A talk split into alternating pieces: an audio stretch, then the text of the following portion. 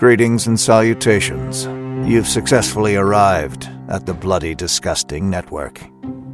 The passage of time will now bring you to something strange, unique, and idiosyncratic. Have a good time. My friendship to all of you precludes my involvement with any one of you. But if you wanna make love, then I do too, and I'll be right there behind you.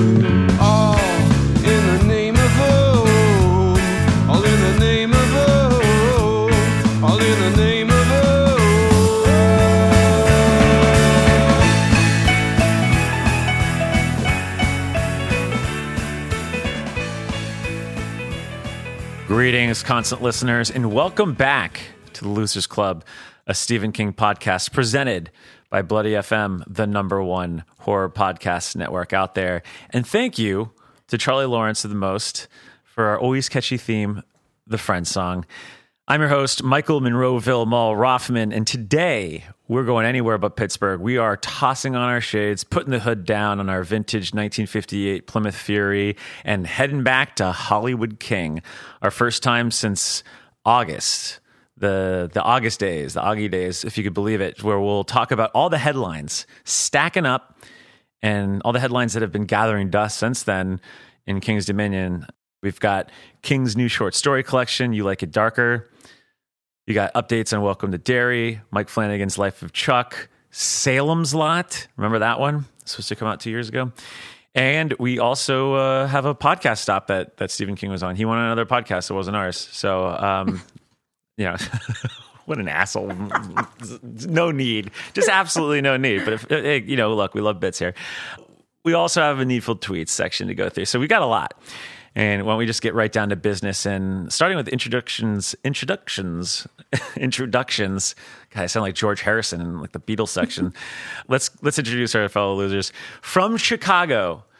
He's always holding that six string. I just mentioned George Harrison. Well, this is uh, George Harrison, the George Harrison of the. That's not even true. Rock and Randall, say hello and tell us how October treated you, and maybe a tease on uh, what you've been working on here for the Losers Club.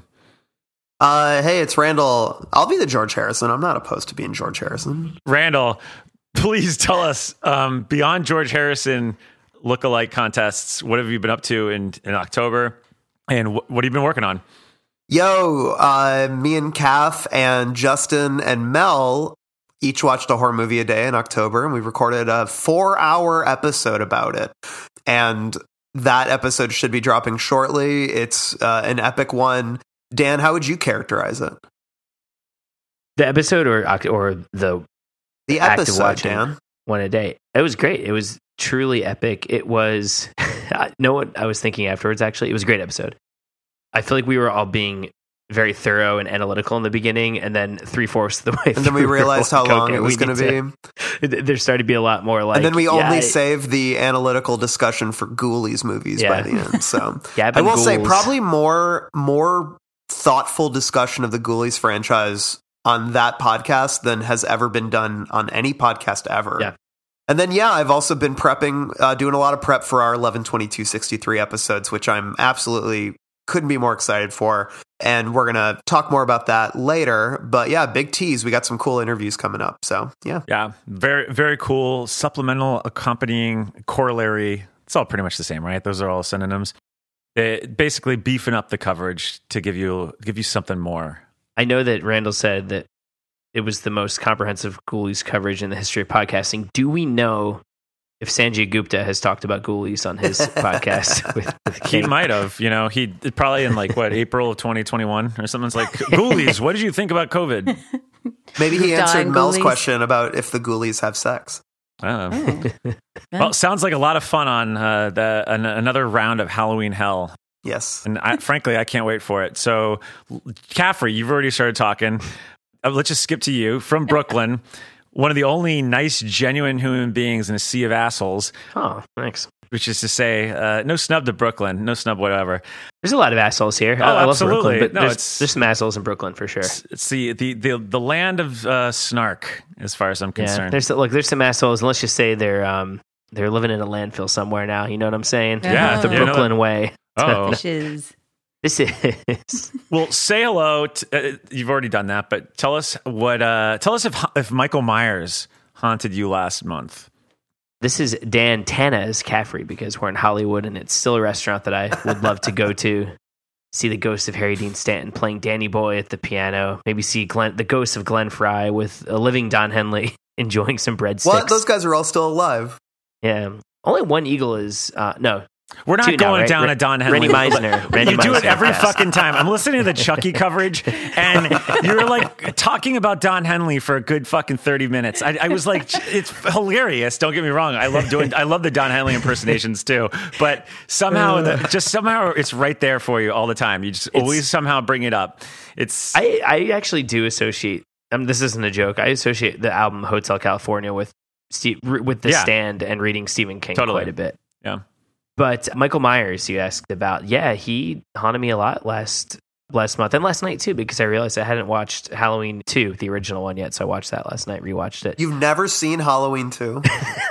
What if he had gone this entire time obsessing with this franchise? He's like, oh, I love Michael Myers. You've read like those fucking young adult books, and then they're like, what about 1981's Halloween 2 put out by Like, oh, yeah, Universal? yeah, great. Oh, Wait, great. what? It's like, no, oh, I've never seen it. Fucking, I didn't know there was a second one. Yeah, Yeah, no, you know, look, it's always it's always my Myers Ween for me um, Yeah. in October. But uh, when we t- we took Boone trick or treating for the first time, and there was a dad walking around with a really good Michael Myers mask. I think it was the redone Don Post one from the 2018 film. But what was funny is that I'm assuming this dad has some kind of job that requires him to wear coveralls because he had coveralls, but they were like a bright blue and had his company's logo on the back. So it was funny because it almost looked like space age Michael Myers because they like it was probably like, oh yeah, I have coveralls, I'll just be Michael Myers, Yeah. but it didn't have that dirtiness to it. So I saw him walking around. You know, people always send me Michael Myers videos on oh, Instagram. yeah. I always love it. My favorite one this year was the one with the the dad dresses as Michael Myers DJing. Oh, and that's his kid good. is Yeah. also dressed as Michael Myers and just like shimmying. I still think it's weird that kids they love Michael, Michael Myers. Myers now? They They're- just worship him. Yeah, worship a guy who would kill you. Uh, Yeah. uh, I mean, he kills a kid in 2018. I mean, but- he is a kid when he kills, so maybe that's what the kids love. They're like, oh, I could be like him. Um, God, I want to kill my older sister. She's Yeah. always she's always kicking my GI Joes around and not letting me play with her she's and always, friends. she's always playing Taylor upstairs. Swift. Yeah. Boy, she's always with her boyfriend upstairs. She's always putting curlers in her hair when I want to play video games. Yeah, yeah. What would you do though if if you know you get a knock on the door and it's Michael Myers outside your door, but then you run to the back door and you open it to find Don Henley? like, would you be still scared that Michael Myers is in the front door, or would you be so enamored with the fact that Don Henley's in the back?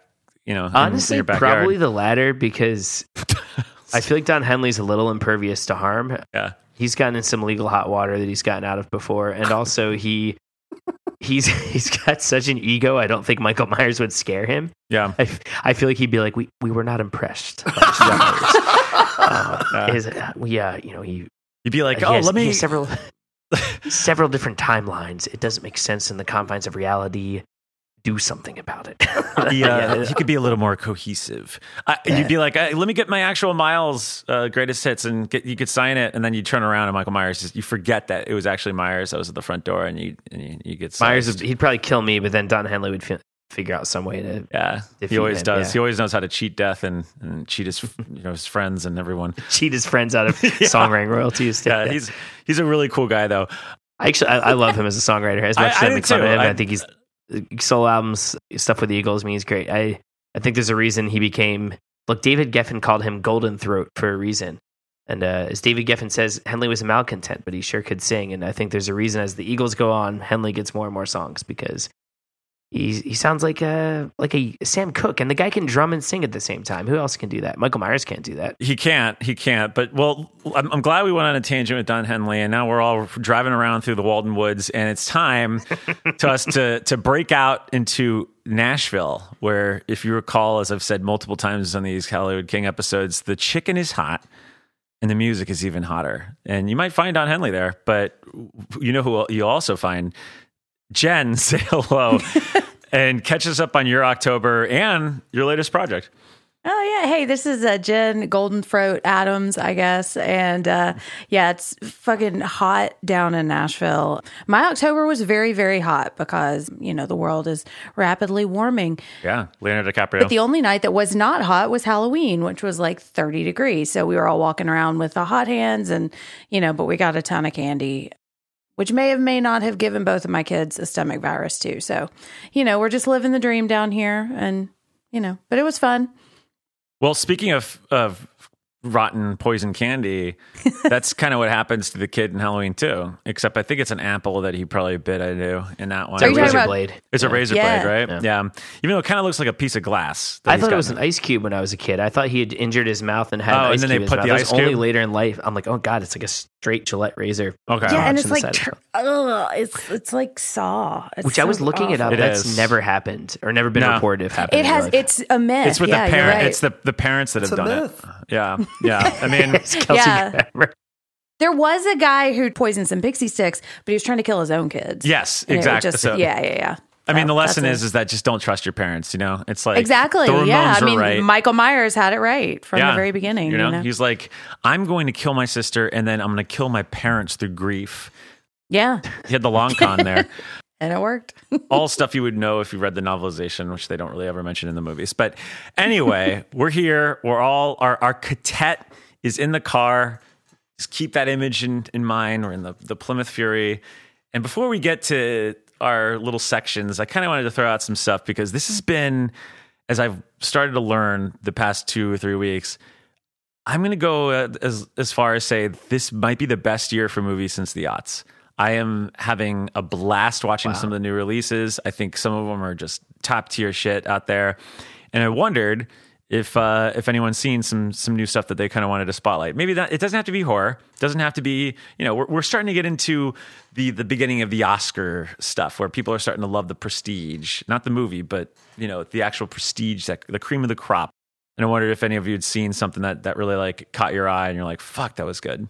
It's funny, man. Because maybe because of Halloween Hell, I actually do feel like most of, for once, most of the new movies I watched this year were horror movies. Yeah. You know, honestly, I feel like maybe the only one that doesn't fall in that category is Oppenheimer. I still haven't seen Killers of the Flower Moon. Oh, I man. it's amazing. I'm- Yeah. I think I'm going to go next week. I'm seeing that new Fincher on Wednesday. The it's Killers. fun. I'm That's, that's a fun that. one too. It's a good yeah. one. Yeah. It's, it's very minimal, but it's, it's good. Did not know that was Fincher. Now I want to see it. Yeah, I'm excited. I watched Air, which I enjoyed. That was 2023. There's a good one. Man, that might be it. And I'm not saying it's not because I've liked a lot of the horror I've seen too, but I think most of the movies I've caught have been have been genre movies or horror movies. Yeah. Randall, what about you? You've, what what is uh, one that's, what would you say is your number one film right now where, where you're at? Of 2023, Yeah. probably Oppenheimer, which is kind of boring. I haven't seen anything lately because I got a new dog and I Yeah. and I haven't wanted to leave him too long. And my wife demands that I see Killers of the Flower Moon with her, and I'm not ready to leave my dog alone for four hours. Oh, take him with you. yeah. Just, I wish Put a I could, trench man. coat on him. He'd be so sweet. trench coat. So yeah, like I haven't seen The Holdovers, which I'm dying to see. I haven't seen The Ah, Killer, which I'm dying to see. I haven't seen Anatomy of a Fall, which I'm dying to see. Like all these things that were playing too. in my neighborhood, and I couldn't. I didn't get a chance to go to any of them, which is just kind of a bummer. So the only really new movie I watched, because most stuff that comes out on streamers sucks balls, and I have no interest in. But the movie Fair Play on Netflix, yes. I didn't think it was like amazing, but I thought it was pretty good because Okay. it had kind of like disclosure, like uh, you want to get fucked kind of vibes. And, uh, nice. you know, nice. and that that that was fun. And I thought it had you know Mike and I's boy Alden Ehrenreich and uh, Phoebe Dynevor, who is quite attractive, and so it was. Yeah, I thought it was pretty good, pretty good movie.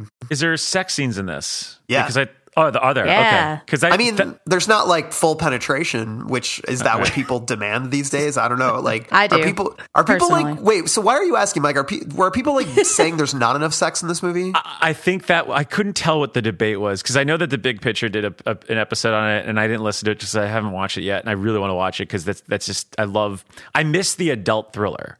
Yeah, That's what I that's what this is. Yeah, That's what it is. Yeah. I just watched Fatal Attraction for the first time. It's fun. I thought it was excellent, and the sex scene is great in that movie. did it make you horny, baby? They- yeah, babe. Mike, Michael Myers. Mike Myers did that after Zoe and Axe. or no, before it. He's you know he just he's this hot stud off of SNL is going to be in Fatal. I I love that like we get this pretty hot sex scene with like dirty dishes and shit mm-hmm. bef- between these two people who want to kill each other by the end of the mm-hmm. movie. It's great. Like we don't we don't I don't think we get that in films anymore. And I I miss the erotic thriller. Although I, I like that deep water movie. Not enough sex in it. Yeah, Not enough. Yeah, it was a little trashier than Fatal No. Attraction. Fatal The- Attraction. Yeah, felt but like trash prestige. is fun. Yeah, I, I like tra- I do like trash, but What does Randall say? Uh, line us up at the trough, or we say you always say the trough. Oh like, yeah, trough, yeah, yeah. it I'm a hog. I'll slurp it up. oh, so we got two endorsements for Fair Play. So you you also liked it, Jen?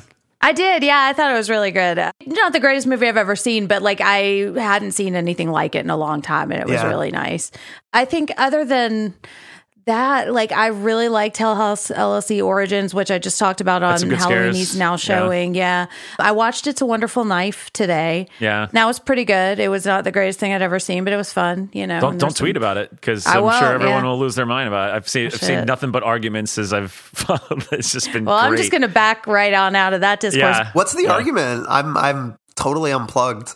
It's it's just been a lot of like people that don't like it get sort of doxxed online and all this other stuff. It's just a lot of. Christ. It's, just, like it's just a fucking yeah. horror movie. Like I, Exactly, it's everything- that's like- a wonderful knife. yeah. Right. What are you expecting? Yeah. Oh, which reminds me, there's another great movie called Slaughterhouse that Mike, you It's actually fun. turned me on to. Yeah, It's it's, so not stupid. great, but it's really stupid and really fun. House? Slaughterhouse? Slaughterhouse. It's Like, on is it Hulu. killer it's a, sloth? a Yes. killer sloth. Wait, Yeah, really? because it's got the claws. Yeah, and a sorority house. Yeah. Is it like taken seriously? Because I would I would like that if it's taken. It is seriously. taken seriously, but it's not serious at all. Yeah, it's very it's stupid. very and there's there's a lot of really fun horror shout outs, including an H2O shout out, which Oh, yeah? was like my favorite moment of the whole thing. Does the sloth talk? No, but she does tweet. It's probably good. Oh, that's even worse. Yeah. And it's, drive. It's it's, Yeah. it's pretty Slaughterhouse. ridiculous. That sounds. Kind, I mean, is, Yeah. is, are the is the creature are the creature effects good?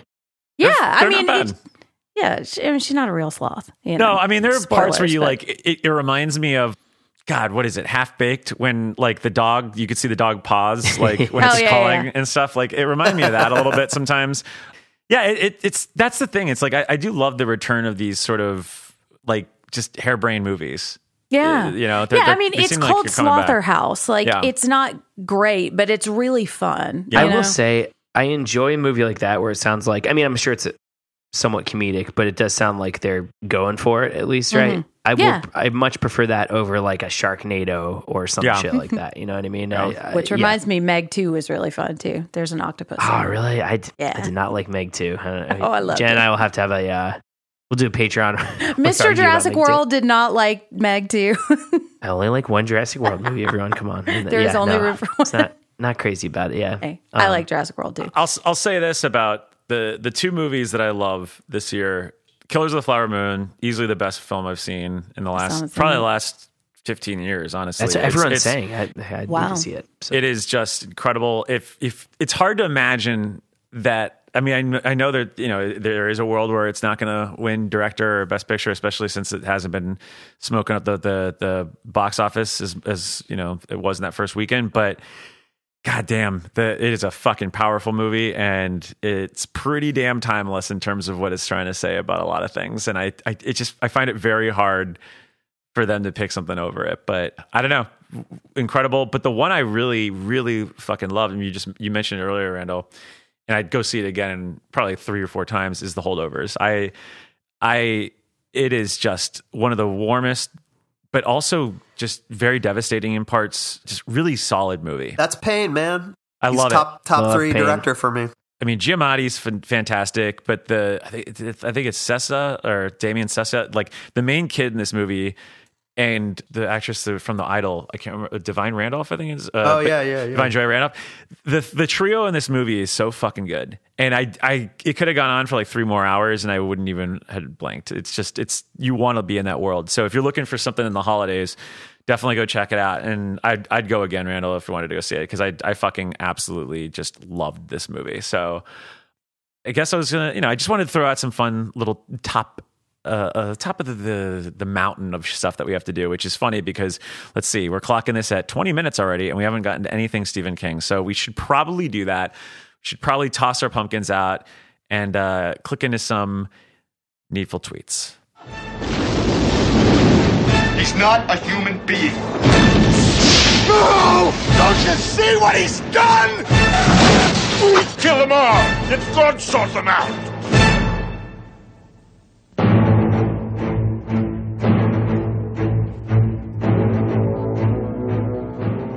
Like I said earlier, it has been some time before uh, we last talked about uh, tweets around here. And I say August, but I think it might be even further than that because I think we skipped Needful Tweets last August because we were doing an interview for King on Screen. So, very, very long time since we've actually gone through these tweets. And I didn't go through all the ones that we've missed because that means we'd have to do like four or five months of tweets. And frankly, I don't have the fucking wherewithal to scroll through that many tweets, especially with all the political tweets in between. So have no fear. We are going to skip those political ones. We're keeping it all around Rampart, and we are going to focus on some ones that I, I picked out. And lo and behold, some of these tweets lead into our next section, believe it or not. So the first tweet I got from September 6th, King retweeted S.A. Cosby, who tweeted, So I'm giving Underworld by Don DeLillo another try. Maybe I was too young before, lol. And this caught the, the eye of King for some reason. And he tweeted, retweeted saying, The first part is great, the rest is okay. Why not read some James Ellroy instead? He's one crazy hipster. Now, Randall, you're a Don Mon. I'm a Don Mon. Are you have you ever read Underworld? No, because it's like 800 pages, and I Okay. heard it's mostly about baseball. So Okay. I, uh, I think I'm not at that point in my middle age yet. Yeah. But I love Don, and yeah, and I actually just read some Ellroy recently. I read American Tabloid, kind of as research for uh, 112263 because American Tabloid is kind of a JFK novel, and so it's it's fantastic. I absolutely loved it. I read Libra by Don DeLillo. Oh. I I was going to say which that's is another. I've just read that too. That's a JFK great, story. kind too, of yeah. inadvertent research uh, also, but it was excellent. yeah. Looks like you're all doing supplemental research for it. I, I've I've been reading Talking Shape too. Hey, great book. Don't think that's going to help me in uh, 1122. Have you read any uh, DeLillo, Jen?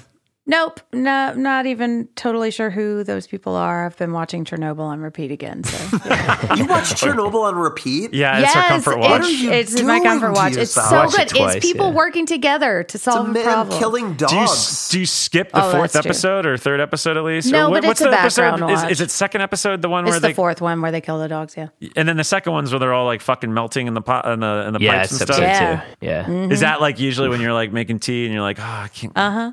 Cl- It's yeah. just November. Like, Like, oh, they look like my bouillon packet that's melting in my teacup. gross. No, I like it when he makes the big speech at the end. Jen, have you ever watched Top Chef?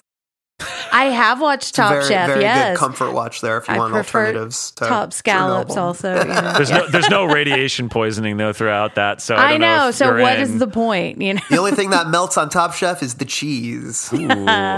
You know that scene in Cabin Fever when like he takes the honey and he's like going back and forth and like Uh, that. yeah. Do you do that when you're watching Chernobyl with your tea Ooh. and honey? Oh yeah, absolutely. Like, oh, I it's do. like skin. Uh huh. Like, ooh, yeah. I should remind myself that this is a true story that the Oh, yeah, miniseries exactly. is based on. So this is not really a great thing to joke on. But yeah. you know, look, if we're able to joke about 9-11 20 years later, Chernobyl was 40. So, you know, anyway. I'm going to just, this is just all over the place tonight. I am sorry. anyway, so I, I wanted to ask this though, because we have a podcast about Stephen King. Would a podcast about Don or, or Ellroy work in any way, shape, or form? Or would it just be the dullest fucking podcast I think ever? Don over Ellroy. I've read four Ellroy books this year, and they're great, but they're so unforgiving, maximalist film noir. I mean, it gets a little samey after a while. They're excellent, but it's just everyone is just as corrupt as they can be. It's kind of going through a lot of the same themes. Whereas I've only read, I guess I've only read one Don DeLillo book, so Randall probably knows better. But I think he operates in a more of a variety of subject matter, and even the lengths of his books and everything. Like Libra's really short and brisk. Underworld, from what I understand, is very big. Well, in that's a tone, like- longer one. His books typically aren't really long. yeah, White Noise. is- You've read White Noise. That's not that Oh, I long, right? adore White Noise. Yeah. Yeah. Would you want to host a white noise pod?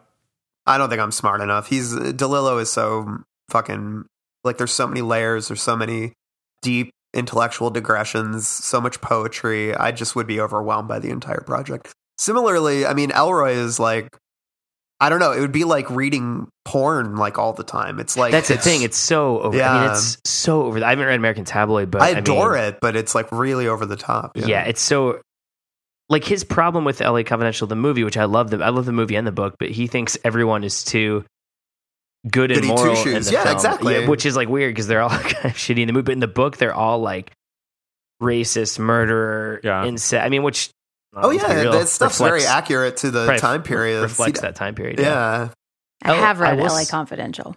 Yeah, LA mm-hmm. Confidential is great. But Back that's weird because you, you get through like half the book, you're like, wait, like this is most of the movie, and, and the the book doesn't tie everything up at all. You have to kind of go to the next book. I will say this: I read the American Library edition of the LA Quartet, and in the beginning, it cites influential authors for him, like books he was reading in his childhood and not just childhood, adulthood. And he had a few Stephen Kings on there, so I think Tommyknockers fans of and- each other. Yeah, yeah. No, it was like it was like Carrie and Roadwork. Salem's and- Lot, things like that. Yeah, Yeah. yeah, but Ellroy, El, Ellroy, uh, I haven't listened to any of it, but he has, I forget with maybe Amazon, I can't remember, but some podcast studio, he has started doing these podcast adaptations of his work with these A-list celebrities, and it's him doing the film noir voiceover for the whole thing. And according to him, it's like the truest adaptation of any of his work. I, I'm sure it takes forever to get through. And he he always speaks badly about LA Confidential, the movie, which I think is one of the best movies ever made. So Yeah, it's Justo's favorite movie of all time. his favorite movie of all time. Yeah. I didn't know that. Yeah. Very I good. think is it he reading Ellroy also right now? I feel like the, what is it? Yeah. Like this Ellroy That's in who the got air? me on like it. Yeah. yeah, yeah. Yeah, I think he's read. I think he's read the LA Quartet and then American Tab. It, Randall's American Tabloid part of like Yeah, it's part of a trilogy. like the Underground trilogy or something Yeah. like that. I think I think Justin's read all of those as well. He's Yeah. the Ellroy scholar.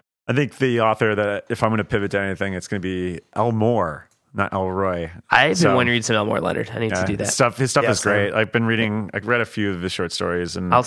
What if I, I'm going to start with the the one that the movie Touch with Skeet Ulrich is based on? Oh. Just like the ran, Let's just read Get Shorty, which is just like the Yeah. most obvious one to pick up. But I when I was a kid, I read Get Shorty, Rum Punch, which Jackie Brown Yeah. based on, and Maximum Bob. Those are the three I've read. They were all great. I like Yeah. them a lot as Yeah. a youngster. it's fun. It's it's just very lean and mean, which I love. Yeah. Like it's you know a lot of. It reminds me of Hemingway at at times. But okay, next tweet, Randall. Why don't you read this one because I feel like you might uh, agree with this. So- Well, Stephen King retweeted Bev Vincent, who's a former guest of the Losers Club. There is a certain underappreciated art in closed captioning. I saw one today that described interlude music as surreptitious strings. I quite like that. You're a caption guy though, right? Yeah, I'm a big time caption guy. Not Yeah. because I like the poetry of it, but just because I, I'm like an idiot and I just like to have the added boost when I'm when I'm watching something.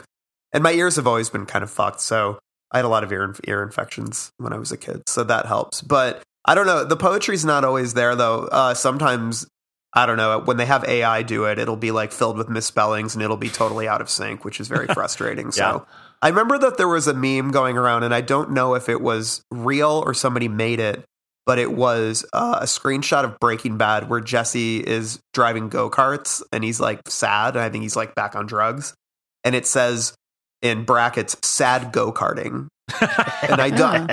it strikes me as something that could have happened, Yeah. but I don't know. So Yeah. Sammy always has captions on now. And so I've just gotten used to it. Although I hate it in comedy. Like it yeah, just, same. I I- I usually don't do it turn for it off for comedies. comedy. Uh, Ruins the joke. yeah, it does absolutely because it just you forecast everything.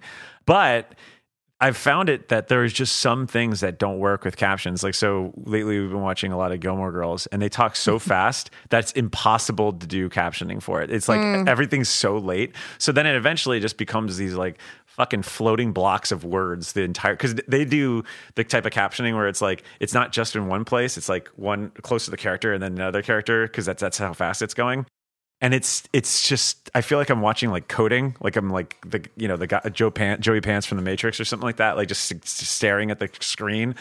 But otherwise, I, I don't know. It's not bad. Know what I've noticed doesn't work if it's a movie where large stretches of it, say it's in English most of it, but then large stretches might be in Japanese, uh, like Mhm. Minari or something like that, right? Yeah. Or, or like or in another language. It it almost like short circuits the subtitles because I guess movies that already have subtitles because of it being in a Yeah. foreign language, and uh, so I don't do it with those either because it it rarely works. I feel. I like to imagine there's like a transcription little what are they gremlin that's in the, ghoulie? ta- the TVs and it's just like Ghoulie in the like TV. constant yeah ghoulie yeah Uh. Ghoulies or gremlins what do you like better Oh, Oh, I mean Gremlins. But Okay, I, I figured. I, Figured that was an easy I one. probably like talking about Ghoulies better, but I love Gremlins. Is still Ghoulies it's is a more five out of five. fun word to say, though. You Gremlin. know? Yeah, we call Ghoulies. Boone. We always call Boone a little gremlin because he was a gremlin for Halloween or Mogwai for Halloween. Aw. But um, the Ghoulies kind of remind me of him too a little bit. And one of the Oh. Ghoulies looks a little bit like a baby. So, uh, but yeah, I like I like I, if I was calling Boone a little Ghoulie, doesn't have the same fun to it as Yeah. Gremlins does. Are, is there is this going to be like a Moses situation if if Boone grows up and like just absolutely doesn't give a shit about creature features? You're just like, all right, I I I mean I need to be ready for of him just being into finance and football or something. I mean, who, who you know, I I would assume he's going to have some kind of appreciation. I mean, I got into this shit because my dad. Yeah. He wasn't trying to force me. It was just what he was watching, and I gravitated toward it. So maybe he'll mm-hmm. have a similar experience, or maybe he'll be like, "God, my dad's such a fucking loser. He's that dumb podcast. They're all such dorks. Like? He's just he's just a bully. He beats, beats the, the shit out of you. Like He just he beats you up comes every day. home and just beats you up. Like, you're like, I'm like- "Ah, no. I'm like, son, could I use the den to watch uh, Ghoulies Eight? He's like, Get the fuck out, there. get out of here. We're He's ten to- years we're old. trying to do Xanax and shoot tequila Yeah. for the big game. Euphoria All season seven's on. I gotta watch it. Euphoria. I mean, it, it'll probably be at Euphoria. But honestly, it'll probably be at season six by the time Boone's twelve. So yeah, let's see how that strike goes, right? yeah, I mean, Mm, oh. anyway, Jen, captions. Are you you big Oh on yeah, them? absolutely. I love Okay. captions, but Corey and I always fight about them because he hates them. So Yeah. he'll like whenever I'm out of the room, he'll turn them off, and then whenever he's out of the room, I turn them back on. So Oh, you know, it's I've like heard of the War of the Roses, but the the yeah, War of the the war of captions. the captions. I'm gonna win that war though, Yeah. Corey, if you're listening. Do you put the captions on for Chernobyl? So do you get like cool things? like yeah, I do. So you get gurgling and, yeah. you get like like Dog- um, the, dog the yelp. swishy whining, yeah. dog dog whining, dog dog silence, sad yeah, dead it's, uh, dogging. It's like, Um, It's dog, real it's like sad, dog yeah. whines as bullet hits its flesh. Oh. Just life slips out of it.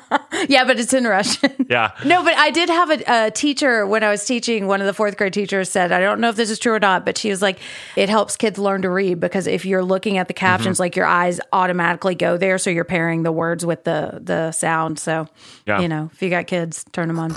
I I'd say put on captions for the all time classics like Citizen Kane and 2001: A Space Odyssey, The Exorcist. Put them on. Put on the caption. Oh, yeah. especially if they're first time watches. Like definitely like don't focus on the visuals. Just get into that script. Absorb Crucifix that penetrating. text. Yeah, yeah.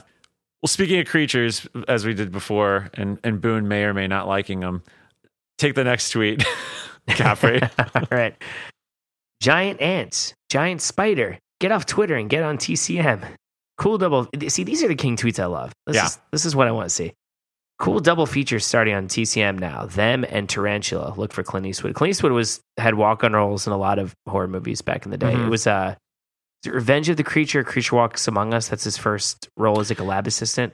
It's That's Revenge. and that's separate from like the movies where he's driving around in a truck with a monkey, right? Yeah, that's every which way but loose and every which Okay. way you can, um, or any which way you can. Okay. Uh, I have not seen Tarantula or them. Although oh, really? Mel- yeah, I need to. I, I know they're classics. Mel watched this new spider horror movie that sounds awesome. That I'm going to called watch next year. Infested.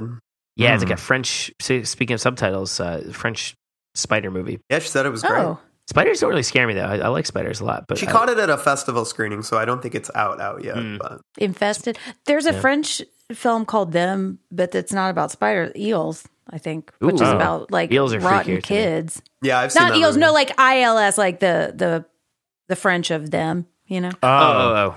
I thought Okay. you meant the band, like with E. Eels. Oh yeah. Well, that that's the uh the dudes the closing credits wrap. You know, I mean, I do. There are certain spiders I found scary, like like all of them, fucking spiders are the I, they worst. don't, spi- I like spiders a lot. I usually try and save them if I can. You really Um, do, Dan. Because one of the I first really- times yeah, I ever no met you, you, you- we, I walked by your room with Bill, Bill Hanson. he's Oh, I had a lot of spiders pod, in that house. Yeah, and you had this giant ass fucking like camel spider esque thing like on your wall, and you're just Yeah. sleeping under it. And like Bill was just like, "Oh yeah, he's been sleeping under that all week." I'm like, "What?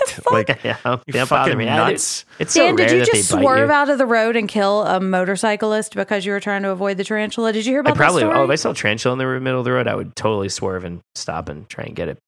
I mean, I find like Return of the King Shelob freaks me out. And is it uh, House by the Cemetery where the or is Oh, it yeah. the Beyond where the spider Yeah. like eats the person's eyes?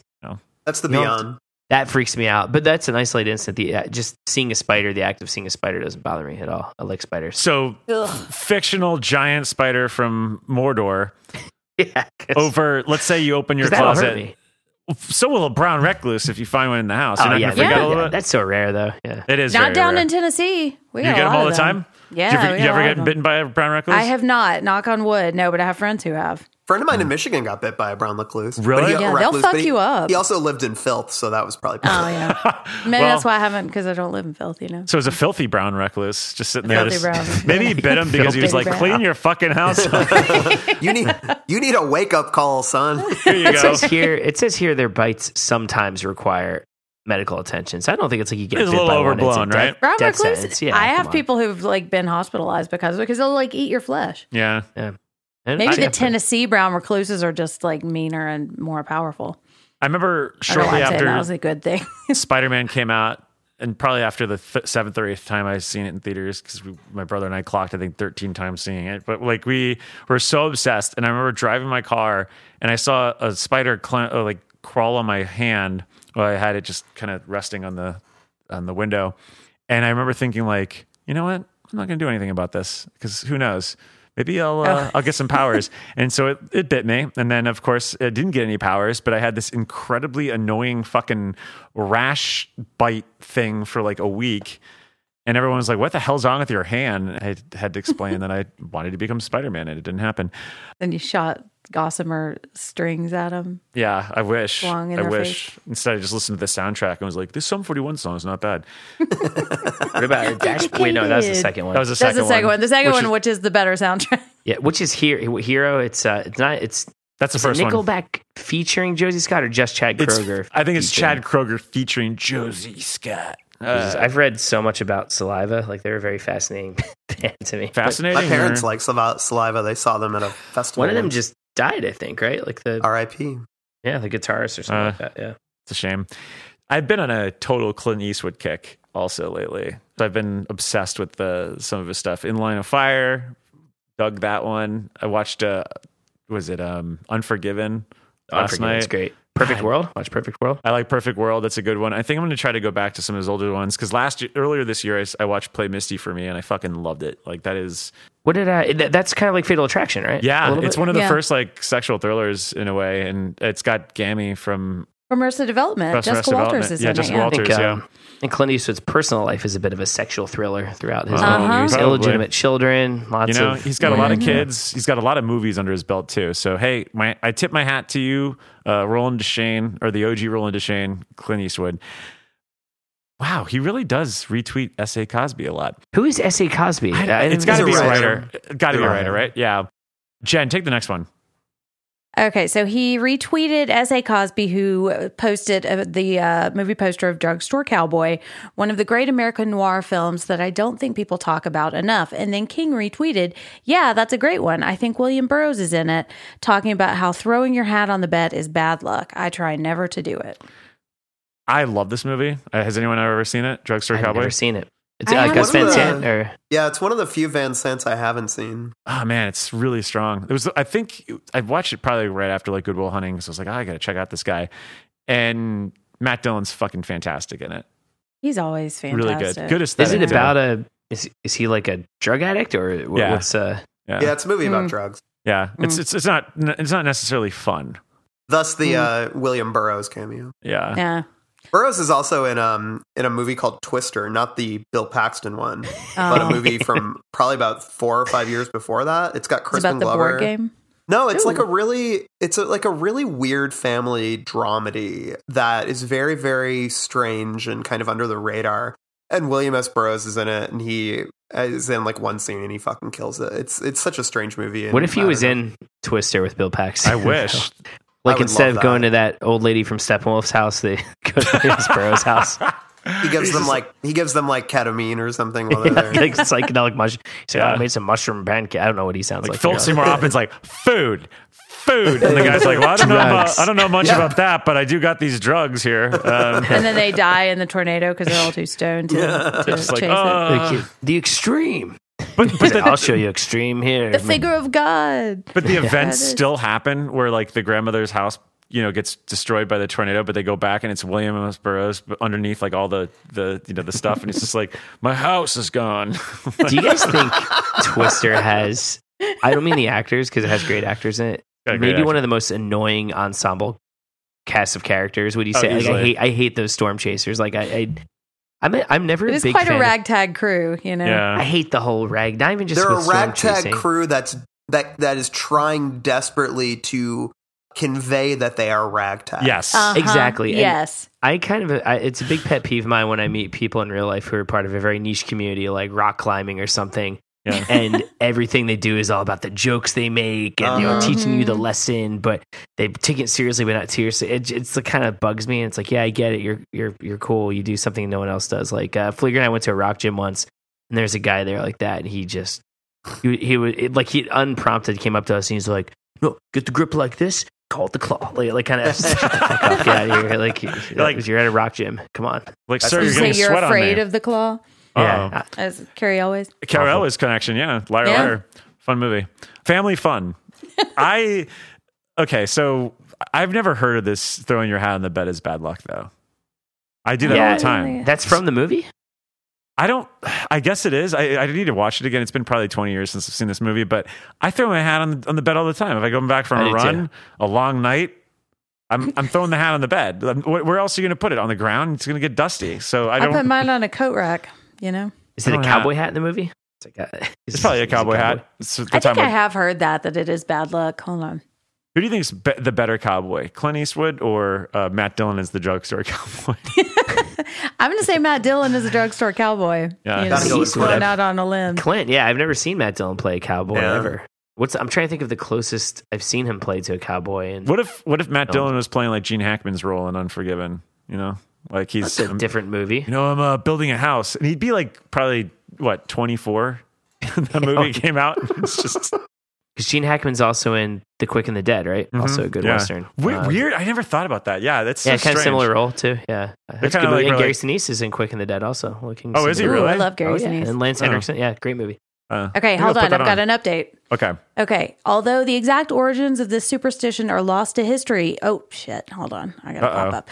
It's Jen. believed. Oh, they're trying to keep me from Yeah. knowing. It's believed to have started because people thought that evil spirits live in the hair. Most likely, these evil spirits were actually static buildup. Yeah. As people went indoors, removed their hats, the static electricity in their hair popped and crackled. A reaction attributed to the spirits that lurked among their locks and in their hats. By laying a hat on the bed, those same evil spirits would transfer onto the very place they'd lay their heads at night. That's Interesting. sources That today. That's kind of a sound superstition. Like if you don't know what's causing it, like you Yeah. of course would be freaked out by that. Or it also says lice. You I was know, gonna if you got say, lice, lice in is probably you're the gonna get in your bed culprit too. Would- yeah, That's a big one. Did anyone get lice it's the spirits. I got it No, once my- when I was in middle when I was in elementary school, and I'm still like embarrassed to say that because it was like having leprosy or something. Oh yeah, we don't say that word around around here. 'cause It's gonna devastating. jinx me. Uh, I never had it. My sister got it several times. She got one day on Christmas. I felt so Oh. bad for her. Oh my no! Awful. Yeah. Oh. Did they, did to, they have to shave the head, or did you? Yeah, um, I I don't know if they shaved shaved it. They cut it really short. I remember we were on our way to see family, and we'd like go to uh, several different drugstores to get the shampoo and cut her hair and Oh. everything. It ended Uh. up being fine, but yeah, I felt bad for her. Um, yeah, I've never gotten it though. yeah. Yeah, my mom like, was a teacher, and so she'd always she'd always Bring it home. she brought it home once, so she said she did, and then she just got paranoid over it. So we one time she's like, "I think we have it," and so it's like, "Oh, you think that means you have to fucking Oh. clean everything in the house?" That's Mm-hmm. that's the worst. Like when my sister had it, I was at the bus stop. I remember being so paranoid that I had it. I always think of the South Park Lice Capades Yes, episode where it's that's a great it's, one. It's like apocalypse, Yeah. but with lice on, on the head. Oh my god, it's such a funny episode. Well, South Park occasion. Well, no, it doesn't. I was going to say occasionally streams on Hulu, but I think you're gonna say they occasionally feature aliens, which they, they do. So They that- they certainly which do. ties to the next tweet. it does right? I tie. Why don't you read the next tweet, All right. Caffrey? Since you got that was a good sag. No one will save you. Brilliant, daring, involving, scary. You have to go back over 60 years to a Twilight Zone episode called The Invaders to find something remotely like it. Truly unique. Thoughts on this one? We, I know Randall's thoughts because we talked about it in Halloween Hell. Jen, did you see it? I didn't, and I've heard not Really? great things about it. Yeah. Oh no, Really? I liked it a lot. I liked Is it a good? lot, yeah. Okay, well I'll check it out. I, I like the idea of a lot of it. I think it gets at times a little too precious with stuff. Yeah. But I but I do love the the sequencing in that movie is fucking awesome. Yeah, I what we talked about was really digging a lot of the creature effects and the Yeah. overall conceit. The kind of silence thing and the twist, the human drama of it does fit, get a little bit heavy handed toward the end, but I overall still enjoyed it. I like the third act a lot. Like when it when all Yeah. the UFOs and aliens, like all that mm-hmm. shit cranked up. Then Yeah. yeah, then I was in. But but yeah, I kind of like had trouble getting into it. But then it ended really strong for me. I heard there were sound issues. Did y'all have sound issues? I don't Maybe think it was just so. somebody. I mean, saw there's sound tweeting issues in that certain character. Um, we maybe don't hear a lot of her lines. Uh, wink, wink. Oh. Uh, maybe that's on Mm, purpose. No though. Uh, spoilers. It's probably just people being like, "Why isn't she talking?" yeah, I, it's funny. 'cause I watched Fire in the Sky last year, Oh, which oh. I found Terrifying. pretty the boring. needle. But Mm. that alien sequence was so great. good. Seared It was like into the my best- brain. Mm-hmm. It was like the best alien sequence I've ever seen in a mediocre human drama. No, what's do you guys watch How to with John Wilson at all? Like, Yeah. did you watch it when it was on?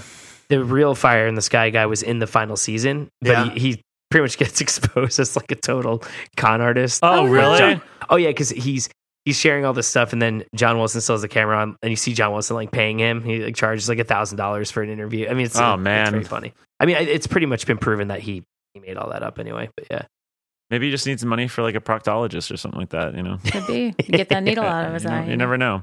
yeah. But that man, Fire in the Sky final sequence. Anyway, sorry, I didn't mean to Mhm. make Fire- it Fire Fire, in in the the Sky, Sky is- podcast, but oh, so good. I, I I do remember it being somewhat boring, but I remember just being so just enamored in all the lore of it all. Like just the the realistic portrayal of like being abducted was terrifying. Like that that, that enough. Sometimes I mean, as a kid, I think sometimes the sequences are enough, right? Like Oh, you I just- agree. I mean, you I have will- just one sequence, boom, that's it. I will remember nothing else from that movie, and that's Yeah. okay. Like it's, uh, I can't think of another alien movie that has a sequence like that, and it's toward the end, so it's always good to end on your strongest sequence. And I heard about that going into it, and I was like, ah, it's not going to be that good. This movie was kind of boring, but I'm like, no, it it most certainly lived up to the hype. Doesn't have a Filter's brother, Robert Patrick, in it. Yeah, yep. Yeah, right. and it's got DB Sweeney from the And Kevin it's Henry, got Thomas. Henry Thomas. Yeah. Yeah. Ah, yeah. Fil- Filter's brother, Filter's brother. I I, don't, I I can't remember. Is it Richard Patrick that's in uh, Filter? Matthew Patrick, I think, or no, maybe it's Richard. Maybe you're right. think it's It- Patrick. Patrick. Patrick Patrick. It's got Peter Berg in it too. I like. Oh. I like Peter Berg. He The good fellas.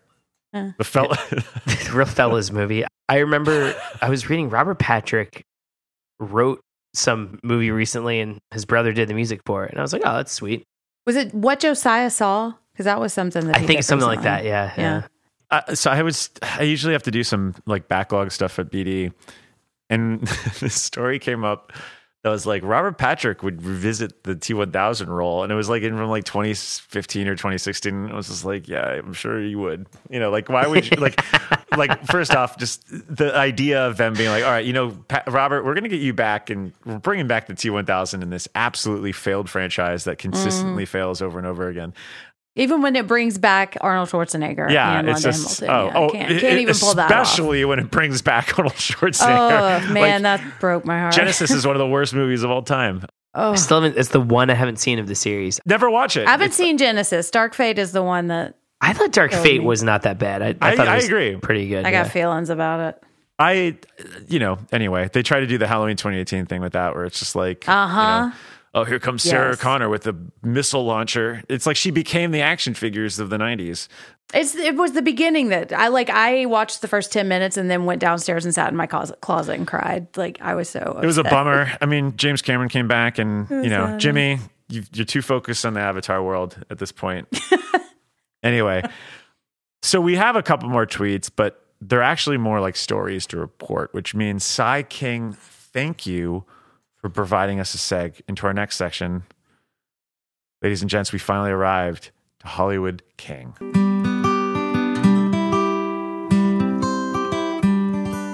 There's a town on the Costa del Sol, always find my way there.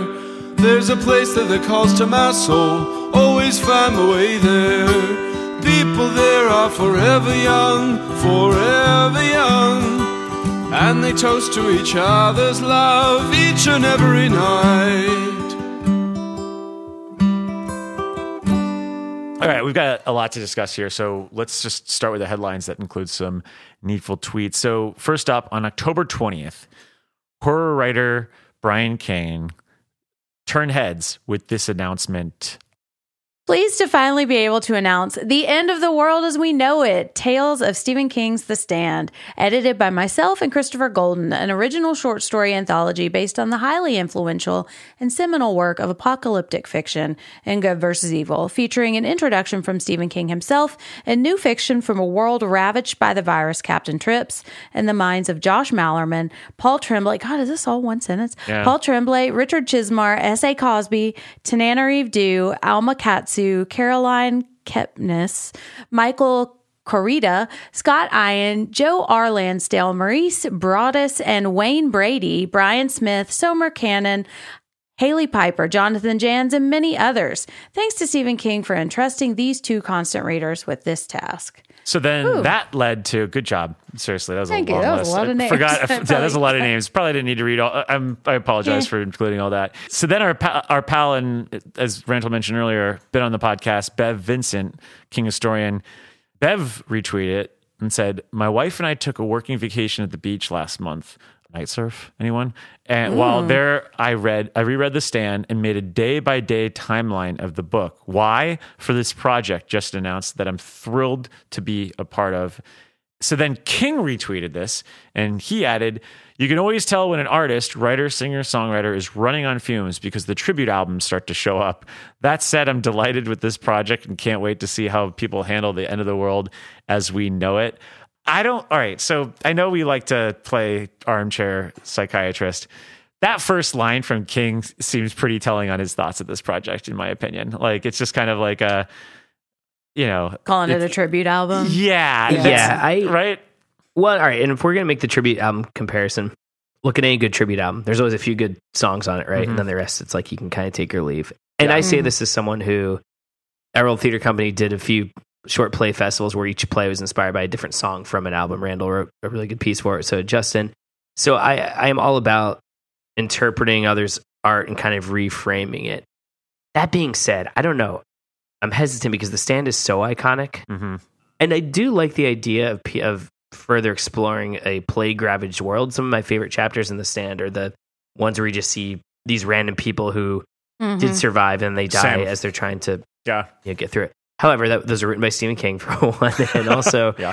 if the book is like that, where it's truly just news stories that happen to be in the world of Captain Trips, I'm all for it. What I'm kind of worried about is like, oh, we see another group of survivors who runs into a guy Yeah. coming out of the Lincoln Tunnel. You know, I don't want it to be all Easter eggy and using King's characters. Like I want to use King's world, but not his characters. That being said, I mean there are a few people like Richard Chizmar who have kind of collaborated with him before, and I do like that he has a generosity of spirit when it comes to his IP. He doesn't seem especially precious about it, which I appreciate. So I don't know. I'll, I'll check it out, but I, I don't know. I, I think like many of these types of projects, it will probably be a mixed bag. But I don't know. Maybe I'm being a grouch about it.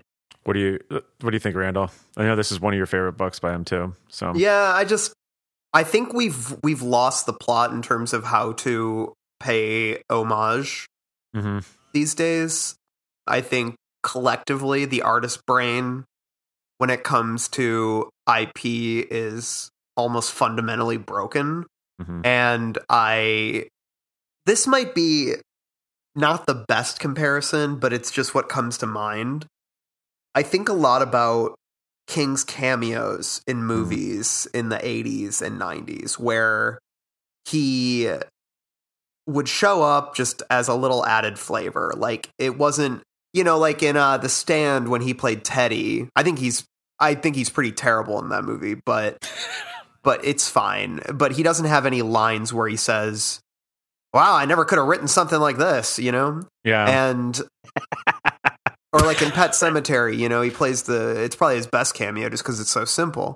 and but then I think around Rose Red when he cameos in that, and it's, it's a pizza really, delivery guy, right? Yeah, it's really winky and it's really corny. And then like you you like him think, as Jordy Verrill? Because I, I think he's great. I as love Jordy him as Jordy Verrill. I I love like him him. as I Jordy. like Jordy Yeah. Verrill. I mean, yeah. he's he's a horrible actor. He he would not disagree with me on this. Like I'm, we all Yeah. understand this. The- It's in like the camps, it's the shtick. yeah, the camp Verrill, is the yeah. shtick for. He's perfect for Jordy. I love it because it's it's not self referential. It's just it. You know, he's just good casting for it. To be honest.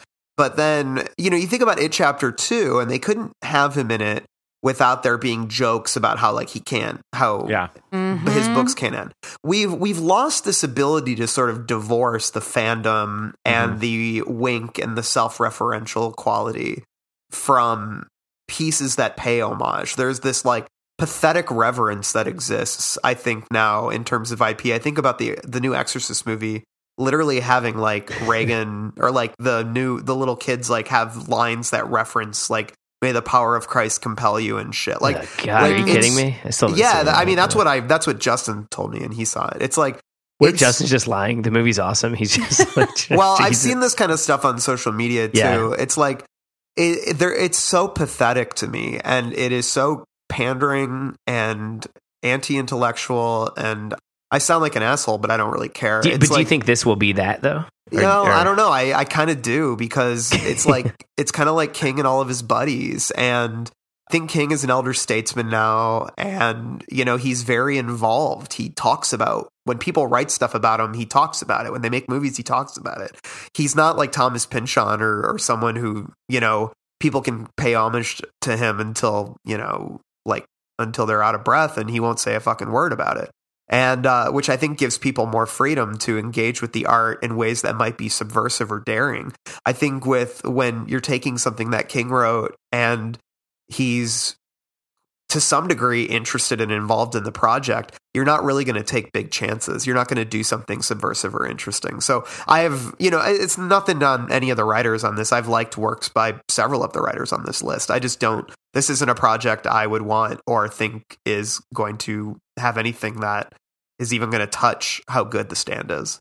Well, we're, we'll definitely have you hosting the episode when we cover it. And Sorry. no, I, No, I- I, I just- I don't disagree. I've been thinking about the cameo thing. That's a great. That's a great analogy because it it used to just be that he could be the character, right? Like he didn't have to mm-hmm. be. Yeah, I, I like that a lot. That's a that's a great. But now it's it's Stephen King as the character. Yeah, that Like, extends to everything though. It's mm-hmm. like Yeah. this is just how we do IP now. Yeah. And so mm-hmm. I yeah, anyways, I you I said my piece.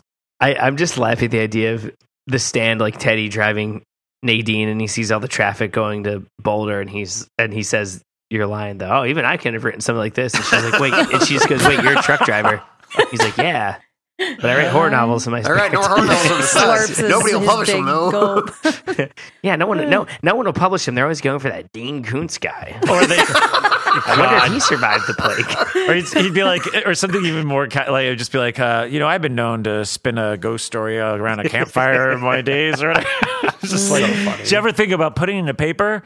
Maybe. I mean, you know, like there is a, a bit thought of about the it. um, just the snaking its own tail with IP in general. And I, Mike, I know you've brought this up before, but I rewatched the David Gordon Green Halloween trilogy, and I always forget and kills because there are in you know, even though Kills disregards every movie except for the first one, Halloween 2018, there's no real footage of Brackett and his dead daughter Annie, and so they Mhm. actually use flashback footage from the movie they disregarded, and I don't even think they realized they were doing that Mhm. and then and it is this kind of like everything just always exists at all times now even though things are selective in what they pay attention to i know that's a little bit different but i think i do think it's just all this like convoluted spider web at this point The thing I Mhm. love about the fact that they've opened Pandora's box in this is that I think it's eaten itself because I do think that with and then look, I know I got shit on on Twitter th- this past week for just making using the Halloweenies account to to keep making fun of Marvel, but the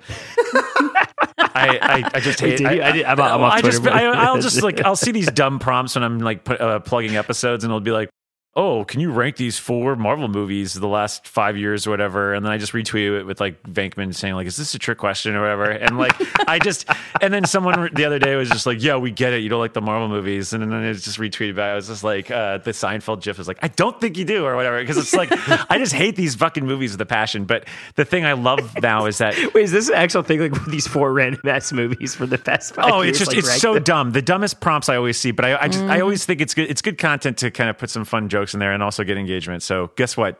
You you lost because you clearly engaged in it. But anyway, so the thing that I've been loving though is that like that exact reason what you just said is that everything exists all at once, right? Like you know that they there is no stakes anymore, and I think that's what is certainly not to mention just the overload of content, but I think that right there is has made a lot of these superhero movies just baseless at this point. Like it just absolutely stakesless. Like no one gives a shit because anything can anything goes. And I mm-hmm. and so you know one of the things I bemoaned when they started doing the multiverse shit was just like, oh, someone's gonna get reckless with it because everyone was like, oh, the go back home or the Spider-Man go back or whatever it was called. They the one with Tobey Maguire and Spider Man Go Back Home. I, I can't remember what it's called. I can't. What, what- what is it called? It's the Uh, no Way Home. so yeah. That, when that one came out, everyone's like, "Oh Comes no, it's a really good movie." And I I, was did like, like that one. That was good. Yeah, Yeah, that one I think they did it well, but everything since then. Every, and, yeah, that- it's just and that's the thing. It's like I, en- I enjoy that movie, and I was like, I know where this is going to lead though, and this is where it's led. Where it's like you've now you've gone too far, as we always say. you went too far. Do you guys? Because King's kind of one of the OG multiverse Yeah. writers in many ways, Yeah. and I love it the way he does it. But do you think this will? I guess that's what I'm worried about. Like once again, if it's just stories from the plague from unknown characters, because here's the thing too. I've always wondered, oh yeah, like what did Captain What Trips do to Yeah. Europe, Africa, this or that? Yeah. If it's just like random people, yeah, great. And then and then it also feels like it's kind of less of a sullying if it's not good, right? But what I worry about a little bit is because there are these Dark Tower connections and there's multiverse shit and whatever else. And who knows? Maybe maybe I'm not giving. Well, that's what the I'm getting at is like yeah, I feel like it's almost the fandom aspect is almost irresistible. Mhm. Mhm. And who knows, maybe they're and they're gonna want some like a Larry story or like a kid story or Roland like to show up. they're gonna Right. want that. I think I think Exactly, the publishers yeah. are gonna want that kind of stuff because that's how you market it. It's like, Mhm. and it just sucks. But I mean, of course, I'm we're all we don't know what these stories are gonna click. So I would happily eat my hat and be like. Wow, they actually just told a bunch of standalone stories about like uh, plague survivors in different countries or different places. That could be cool. Eat your hat. Just don't throw it on the bed. Don't throw it on the bed. But don't put on Jen, that what about good what one. about you? Because I, I feel like we've been. You Yeah, love the stand too. it, do you- I do. The Stand is my not just my favorite Stephen King book; it's my favorite book. And I, the only thing that gives me pause about this is just the caliber of some of these writers. Like, I feel like this is going to be, uh, it might feel like Stephen King fanfic, but I feel like it'll feel like maybe really high quality fanfic. But I'm just, I don't know. I'm never really interested in anybody writing in the style or the world of another writer. Like, I, I just want to read your own stories because I feel like there is always some kind of element of like cosplay involved, you Yes. know? And I don't know if I want like stories that are going to stand out. What I think I would be interested in is like a book of nonfiction essays about people's like responses to the stand, like somebody's essay about Starkey and like why they really like that character, or maybe the the addition of like Franny and her mother having an argument because there are these like pockets of the novel that I really love that I feel like get overshadowed by some of the other bigger things or that have never been included like in any of the cinematic stuff. Like I would love somebody to write an essay on the kid, you know. Mm-hmm. I would be really interested in that. I I mean I'm going to read this, I'm sure, Yeah, or at least skim, skim through it because there are some really talented writers here, but no, I I don't I don't know. It's never going to be as good as The Stand, you know. Scott Ian is that Scott Ian from Yeah. Anthrax? Because Yeah. Anthrax has some songs that reference the stand. And Yeah. is Wayne Wayne Brady? Wayne Brady like that. Is Wayne Brady going to choke a bitch? He's gonna. I love. I mean, hey, I saw Wayne Brady do some Sorry, that's improv not- up here. It's great. I, I mean, I, honestly, I'd weirdly be more interested in his story than like some of the other authors. Well, maybe he'll write about what Wayne, Wayne Brady was doing during the stand. Yeah. Hey, I would read that. Well, and it's also I would- weird because like I would read. Yeah, we've just lived through a pandemic and there were all of these parallels and so you know that that's what half of these stories are actually Uh-huh. going to be about and like if i'm going to read a book about a bunch of authors that are really talented authors surviving a pandemic or stories that came out of that i'd rather them just write it on their own terms you And know? also, if I want to read a book about the pandemic, I'm just going to pick up Holly. oh, yeah, right. I hey i like I, I'm Well, looking up horror novelist named Wayne Brady, and there's. I don't think anything. I think it might be. it might be be the, the Wayne Brady. stuff. Hey, that's a that's a get. You know, I would. I once again, I would be more interested a, in that. a I real wild than- card. You know, I was just gonna say, I hope he talks about improv post plague. Yeah, or like it just becomes an essay about like being a comic. We're like, this isn't really, this really doesn't have much to do with the stand. getting will say canceled this, by the virus. I saw him do that Freestyle Love Supreme thing. It's like an improv show that Lin Manuel Miranda started a while back um, with some other dudes, and Wayne Brady was the guest the night I saw it. And his suggestion was, I think, Wolverine or something to do with X Men. And he had this insanely deep knowledge of the X Men comics and did this Oh. whole like song about it. And it, it was pretty awesome and very funny. And so If he's yeah, a fan, yeah. we should get him on the pod. I'd talk Yeah. to him Brady. Yeah, Yeah, me great. too. I, I do I'd like probably- X Men too. I'd probably be like, "So, do you know anything about the Chappelle Show season three? Like, just Oh tell me, God. tell me So all good. the stuff that happened. Are That's there such a good. are those reports true? I, I did want to mention though, because Scotty Ian follows us on Instagram, and he just messaged because I asked him. um, Oh. I, I said, you know, Jen is a huge fan of this stand. And he confirmed his story is all about the meeting notes. So the, the, Yes! the chapters we didn't get about the meeting notes. meeting he's gonna do. He, Yes. Yeah, he's he's like I've been listening to the pod, and I got to say, I wanted to, this is for Jen, and it's gonna say for Jen in the in the, the episode. So Well, I'm thumbing straight to that chapter when Yeah. I get my copy. Yeah. Well, in terms of projects that I know that we're highly anticipating, I mean, sometimes I wake up in the middle of the night and I'm just I'm thinking of two things. One, how long am I going to be with my dad going forward? And then two, I think when am I going to get Gary Dauberman's Salem's Lot? So this story means a lot to me because this is a, definitely a, a movie that I, I I just can't wait for. So the, la- the beginning of November, there were some reports that began circulating around the time that I think Max was doing some sort of, or Warner Brothers was doing some sort of uh, uh, like quarterly review or something like that. But the reports came forward that they're mulling the idea that Salem's Lot is going to go straight to streaming sometime in 2024, which is, I guess, surprising. Not maybe. I, I- mean, for me, it was. I think we've we've played the long game of like, they just is Zaslav just going to shelve it and get the tax credit that he did with Batgirl and and you know maybe walk away from it. But the fact that it's going to streaming, hey, that's that's interesting. It's coming out, which means we'll have an episode. But in addition to this, this is what actually really surprised me. Stephen King, the guy that we did this podcast for, he tweeted in support of the movie. He he uh, he, he tweeted, What are you talking? Why is that surprising? He does that for every movie. I didn't think that he was going to come out forward and just. Be, I, first off, I didn't even know he had seen it. So, or I, I, I figured that it hadn't been even released in that, Yeah, I that didn't know it was capacity yet. finished. It, it- exactly. So he tweeted The Warner Brothers remake of Salem's Lot, currently shelved, is muscular and involving. It has the feel of quote unquote old Hollywood when a film was given a chance to draw breath before getting to business, when attention spans were longer, in other words. He continues, It feels like a horror movie version of slow burn movies like The Great Escape. It builds very well. There are diversions from the book I don't agree with, but on the whole, faithful. Then he continues. He says, Best scene Danny Glick in the hospital trying to claw down a body bag, which he then also continues and says, The Glick scene could have been directed by John Carpenter in his prime. I mean, that's a lot of context for something that doesn't need it. Like, I, Yeah. I've said it many times in this podcast before. I I'm always a little skeptical when he praises something because oh, once again, totally. Mhm. generosity of spirit. I respect that he wants to support the people who are supporting his work. Right? Like I uh, I can get behind that. Usually, like when he tweeted about the Dark Tower, I remember it was just. Oh, just saw the Dark Tower. They have not forgotten the face of their father, which is kind of doesn't mean anything. You're Yeah. like it sounds Yeah. supportive, but you're like, okay, I can tell he didn't like this.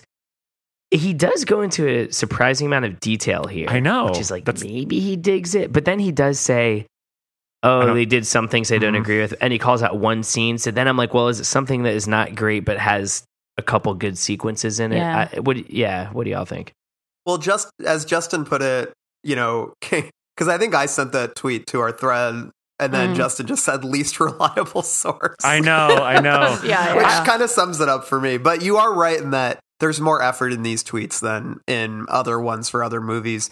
So you know, yeah. I mean, I I've said it before and I said it again. Like for all my cynicism, I'm, I'm going into it open minded. I love the cast. I think there could be a lot of good stuff here. So we'll see. I mean, the fact that it's going to streaming doesn't. Well, if that's the thought process, doesn't give me a lot of hope because you know if there is one thing that I think all these streamers have learned is that horror by and large is a great way to make a shitload of money. Yep. I mean, it's not a guarantee because some horror movies do flop, but you know, I think a say a Stephen King adaptation in a theater that you know has a bunch of vampires in it seems like it could be a pretty big slam dunk at the box office. And if they don't think it's worth that, then that is pretty surprising to me. But you know, we'll see. I I imagine the the reluctance to put it give it a the- theatrical run is putting any real marketing dollars behind it. You Yeah. know, Mm. it's it's this idea because like you know they're gonna have to do this whole play, this whole rollout. Whereas if they just do their own sort of in-house marketing through, you know, Max, maybe buy a few, you know, ads and programmatic, like they won't have to spend as much.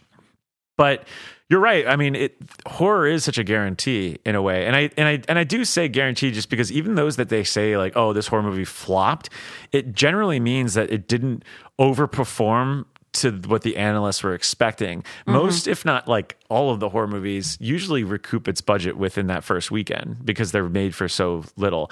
I imagine this movie probably had a, like an 80, 90 million dollar budget. So that maybe could be a big thing also, which I don't know. I mean, I, I guess the thing that surprises me is that if they're going to keep it and not write it off, is he uh, is that not an option anymore because of the backlash they got from Batgirl? I don't think Zaslav is the type of person that gives a shit what the public thinks Yeah. based on his response to the, the writer's strike and everything. But you know, I I still am surprised to see King come around for this when it's a title that's not even confirmed if it's going to actually be released yet. Like it seems like he is championing for it to try to get it out there. Jen, what are your what are your thoughts on this? It just it feels like very odd praise, you know, like this it almost feels defensive. Mm-hmm. Like there yeah, this is if I were reading all of this together, it sounds like a boring movie that he's like, "No, no, no, but there's some good bits. You just got to pay attention. You know, this one scene, it builds, you know, you just got to be patient." You know, I like those kind of movies, but I also, I don't know, it just feels like maybe he saw it and was like, I do want it out. So maybe if I can tweet a little something about it. I was gonna say, I bet I bet know? a producer reached out to him and said, "If you Yeah, tweet about that's a good this, point. It'll Yeah. have a better shot." You know, Yeah. But I mean, I don't know. It just it feels like my response was like, tell me it's boring without telling me it's boring, you know?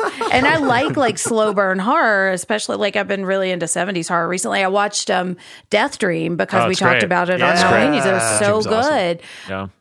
But yeah, I don't know. I'm just but the cast is great. Like I still want to see it and I'm really excited about it, but I don't know. We'll we'll have to see.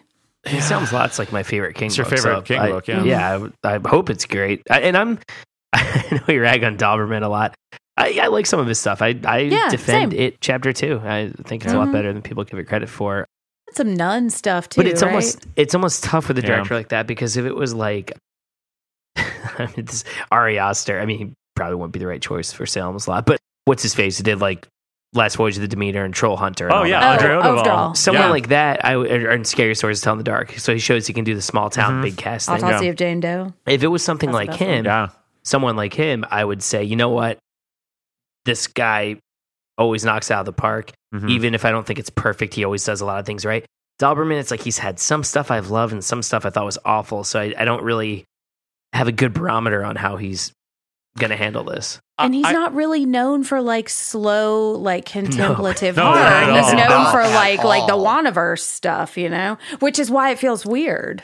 Rand, Randall, you like love him, right? Like he's your, you say I- like P, it's like. P.T. Anderson and I then think, Dauberman. I think it's No, Todd I- Solondz and then Gary Dauberman. I love Todd Solondz. If If you want to talk horror, talk about some horror movies, no, I think I'm not a big fan of Dauberman's work at all. I will say I like his directorial, I believe, debut was, or at least one of them, an early one was Annabelle Comes Home, which I actually Oh. thought was better than I expected. Yeah. because like it one. had no pretensions and operated as kind of a Jack in the Box yeah. jump scare horror movie Yeah. in a fun way. Like Mm-hmm. it didn't have a bunch of trauma bullshit and it didn't in all of its jump scares it didn't it wasn't relying as heavily as a lot of the Wanverse on just like making really loud noises that make your ears bleed. It actually had some really well timed jump scares. So I don't know. So I'm like, but the thing is, like, that's not what Salem's Lot is at all. So it's like, Yeah. if if I can't, and I I think the script for it chapter two, which he wrote, is maybe one of the worst things I've ever seen. It is. um, uh, let's it uh, is- let's pump the brakes. I'm just saying. I'm just saying. Like, I'm. That's not. That is me having really reflected on this, and I, I, I think I, I have so much anger in my heart for that movie because uh, I, I, because I really like the first one and I wanted it to be so good. So I don't know. So I think you know I'm always willing to be proven wrong, but I think Sa- I think he's just a poor choice for Salem's Lot overall. I agree. I, I think the thing that also makes me weary about the slow burn thing is I, you know, I fall asleep to the Changeling every night. I love I love a slow burn horror movie. I I just love I love that that energy. I love that pacing. But here's the thing: it only works if I like the aesthetic, and Yes. it only works as if I like the atmosphere and the world that's being built. And I can't say even I, even though I do would agree with Randall. I, I praise Annabelle Comes Home. You know, that's like me saying. You know, oh, coming back from a, a, a Cubs game, and it's like, oh, how was the game? Eh, it was good you know, and it was like a they only got like three runs or something like that. It would just be like, okay, it was a middling game. So that's kind of how I look at Annabelle Comes Home. I don't even know why I use a sports analogy there. I don't watch uh, that much fucking baseball anyway. But anyway, I just don't believe that that he's going to create that world that I love. Like the reason why I go back to the Changeling or Amityville, the original Amityville horror, all those 70s films that that that you referenced that that you that era that you mentioned, Jen Sentinel. The Sentinel too is that they all have a world that feels real. It also feels like it's it's it's got uh, an aesthetic for days across not just the sheen of the film, but where they're shooting it, the production values, like the the the shot selections, all of that stuff. And just based on his eye, I, I can't say I speak much confidence to that. So if in Yeah. a way, if what I get is more of what he usually brings to the table in those respects, and it's a slow burn, well, it might be a slow death for me watching this movie. Yeah. But we'll see. We'll see. You know, with this there's a lot of I feel like the the the theme of this episode so far is we'll see, which um, you know, Yeah. we will. And here's another one. Because speaking of King adaptations, one movie that is certainly coming out is Mike Flanagan's The Life of Chuck, his adaptation of the 2020 novella, which is currently in production down in Alabama. So, if you recall from the last episode, we discussed how Tom Hiddleston is going to star as uh, as the titular Chuck, Charles Krantz, and Mark Hamill, Luke Skywalker, as Albie. and late October, Flanagan fleshed out the cast a little bit more. He ushered in the supporting cast, if you will. Chiwetel Ejiofor, Mia Sara, Orianka Kilcher, Matthew Lillard, Harvey Guillen, and David Dastmalchian. Man, what a fucking year for David Dastmalchian. Yep. And then he's got Flandistans like Karen Gillan, who was in Oculus, which is I think the first time she's come back to something from for him Yeah, since think so. then. Kate Siegel, Rahul Kohli, Violet McGraw, Samantha Samantha Sloyan, Jacob Tremblay, which who is also in Doctor Sleep, Mm-hmm. and our Scream Queen Heather Langenkamp, who is I believe it was in Midnight Mass and No, she was in the oh Midnight, Midnight Club. Midnight Club. I get the midnights Yeah. uh, mixed up. yeah. So he also ga- I know he also gave a very Flanagan style message on the film. He said, "The life of Chuck is a very personal story for me, and a movie I am so grateful will be in the world. We'll keep you posted with more updates as they come." And those updates continued this week, actually, because he shared a cast photo of the supporting cast uh, enjoying some bowling uh, in, near, in nearby lanes. Maybe I hope that hope they made some Big Lebowski jokes there, and they're all laughing there. I, Maybe I'm some sure it White was all Russians. fun. was just No a fun games. negativity. No, If Yeah. anyone said anything remotely critical about anything, they were out. Yeah. get They out. no no time for Hey man, Any you know you could you could bring your arm back a little bit more on that swing. Nope. All right, Cut you're him. fired. You're We fired. got Bruce Greenwood in here. Come on. Get Bruce. Get Bruce in. Bruce Yeah. Bruce walks in. He's like, "I need this shit," and he like walks out. I would actually love that. yeah. Any castings here that turn your head a little bit? I mean, Matthew Lillard. And the thing that I love about a Flanagan casting is that you know once you're in, you're going to be in more Mm-hmm. stuff, you know? So I'm excited to see Matthew Lillard show up in a lot of the stuff, you know? I'm always bound for more Lillard. I feel like before Same the here. return, it was like, oh yeah, he was in the Descendants.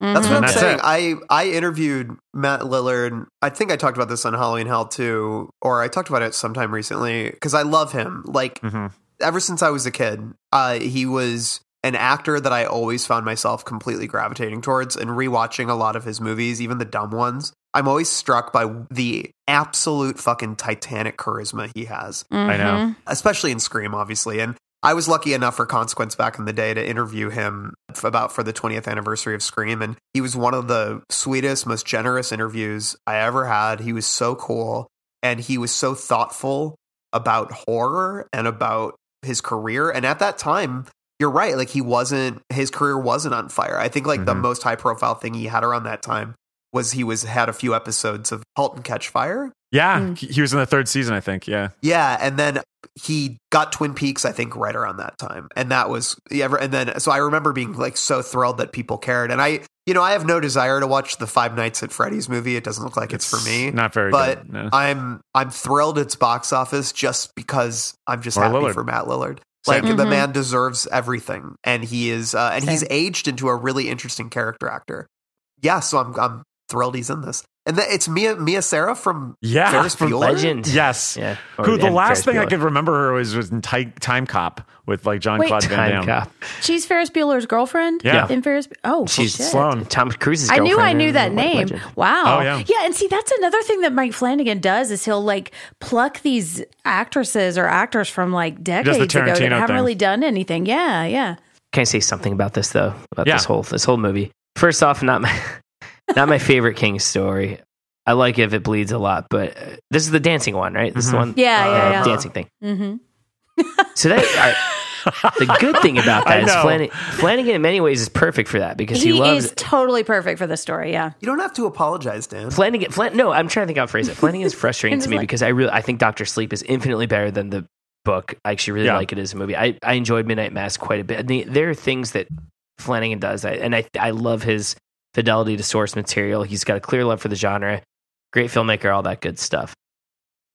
He is a bit insufferable as far as the thing we made fun of a minute ago, the positivity. I don't mean because I like I'm a very positive person, but Oh yeah. You're the does- most positive person I know, and Oh, thank you you. find him try. annoying. No, because I think positivity is important as outlook in the world, but I also think it's very dangerous to paint a world where we can't have criticism of anything, and if we do, it's because we're a fatalistic asshole who doesn't like movies, Mhm. which is kind of how he frames any criticism of everything. I mean, he joined Letterboxd this week and even made a point to say it's just gonna be positivity, and I'm like, no, fuck off, get out of there. I Yeah. want my I want my criticism in Letterboxd, not because I want to see shit get trash, but I think it's very interesting to debate movies and talk about their pros and cons and, and all that.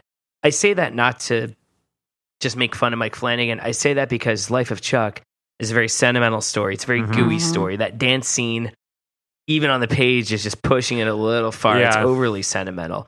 And although Mike Flanagan can handle sentimentality very well, he can also go too far into Mhm. it. And he even does that in a lot of the movies of his I like. And so Mhm. I'm like, ooh, do we want the overly sentimental, gooey recovery talk guy handling something like Life of Chuck, which I think needs some some darkness and cynicism to it. It a does. bit. I, do you guys feel mm. that way though? Am I being too hard on? I mean, on I feel that? like you're preaching the choir for me and Randall. but Yeah. I mean, like, Yeah, I, Jen, what about because Jen, Jen Yeah. you're, you're a Flan fan. I mean, I'm a fan of his too. I don't want to sound like I'm not, but it's just I wonder are we going to get a little bit too precious with a story that's already a little bit too precious? I, I guess is what I'm saying. Yeah, I agree with you, and I do love Mike Flanagan. I think I'm like the the strongest defender of him on the pod, the pod. But even for me, like recently, I think he started to get a little bit too sweet. I think Midnight Club was the one that really kind of pushed it over for me. I was like, mm, where's the where's the grit and the danger and the like reality here? But I will say.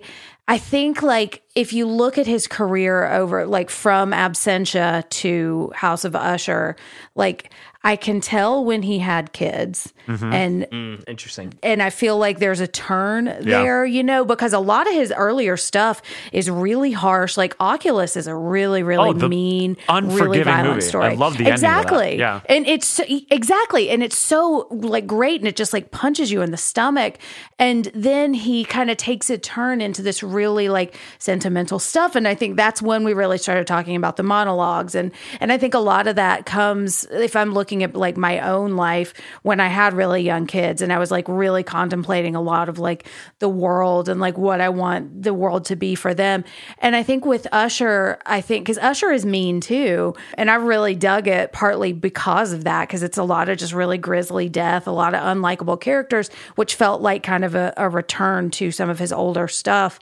I think his kids are getting a little older, and I think he's mm-hmm. just kind of getting moving a little bit further out of that schmaltzy zone. But I completely agree with you. Like when I saw this pairing, I was like, "Oh, that's perfect."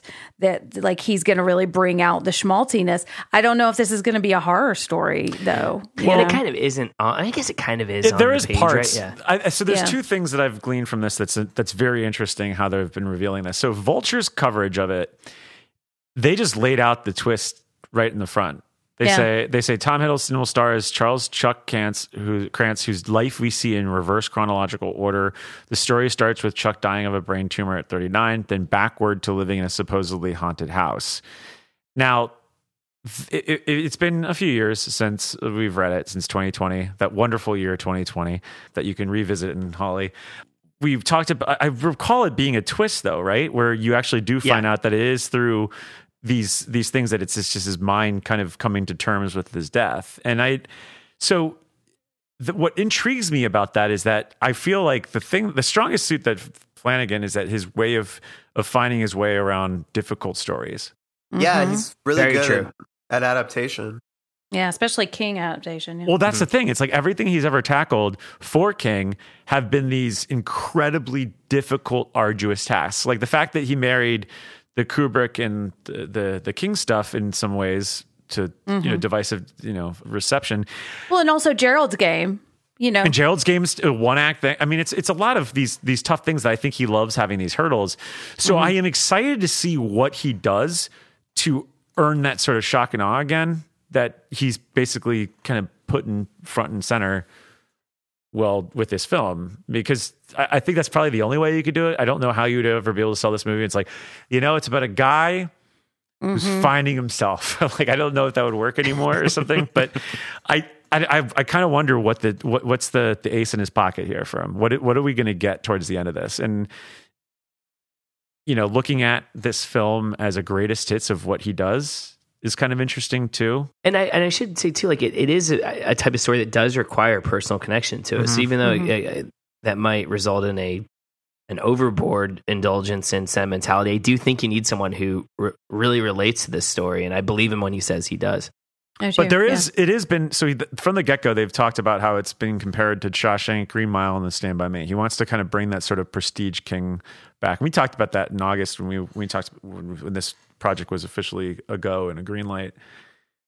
My my thing, and I still stand by this, is that if there's any one of the films I think that this is probably going to be more aligned with, it's probably The Green Mile, because Mhm. the thing I don't like about The Green Mile is that at times it's a little way too precious Yeah. and where I don't think that Darabont is exactly. I think Jar- Darabont's more back to his genre roots in Shawshank, and certainly gets back there gets back there big time with the Mist.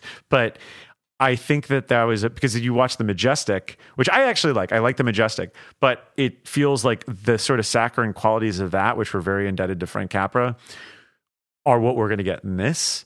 And so when I look at like Shawshank and Stand By Me being aligned with this, both of those movies have a darkness to them. They have an edge. They have a, a very vicious outlook on the the reality. The way that nostalgia is presented in Stand By Me, it's cold.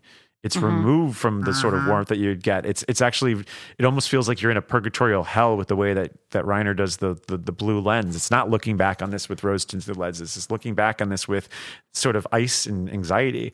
And Yeah. I and I love it if he was able to find that again because I think that's what the prestige king that I remember and what I love is is, is that it has when you find out that it is Stephen King you go oh that makes sense Mm-hmm. I mean, Misery is Prestige King too, and has that Yeah. very, that icy Yeah. anxiety. There's a great words to describe it. So yeah, And I think Flanagan can do that because, I like, totally I don't know if y'all have Totally. seen Absentia, but it's Oh, I got agree, yeah. that, you know?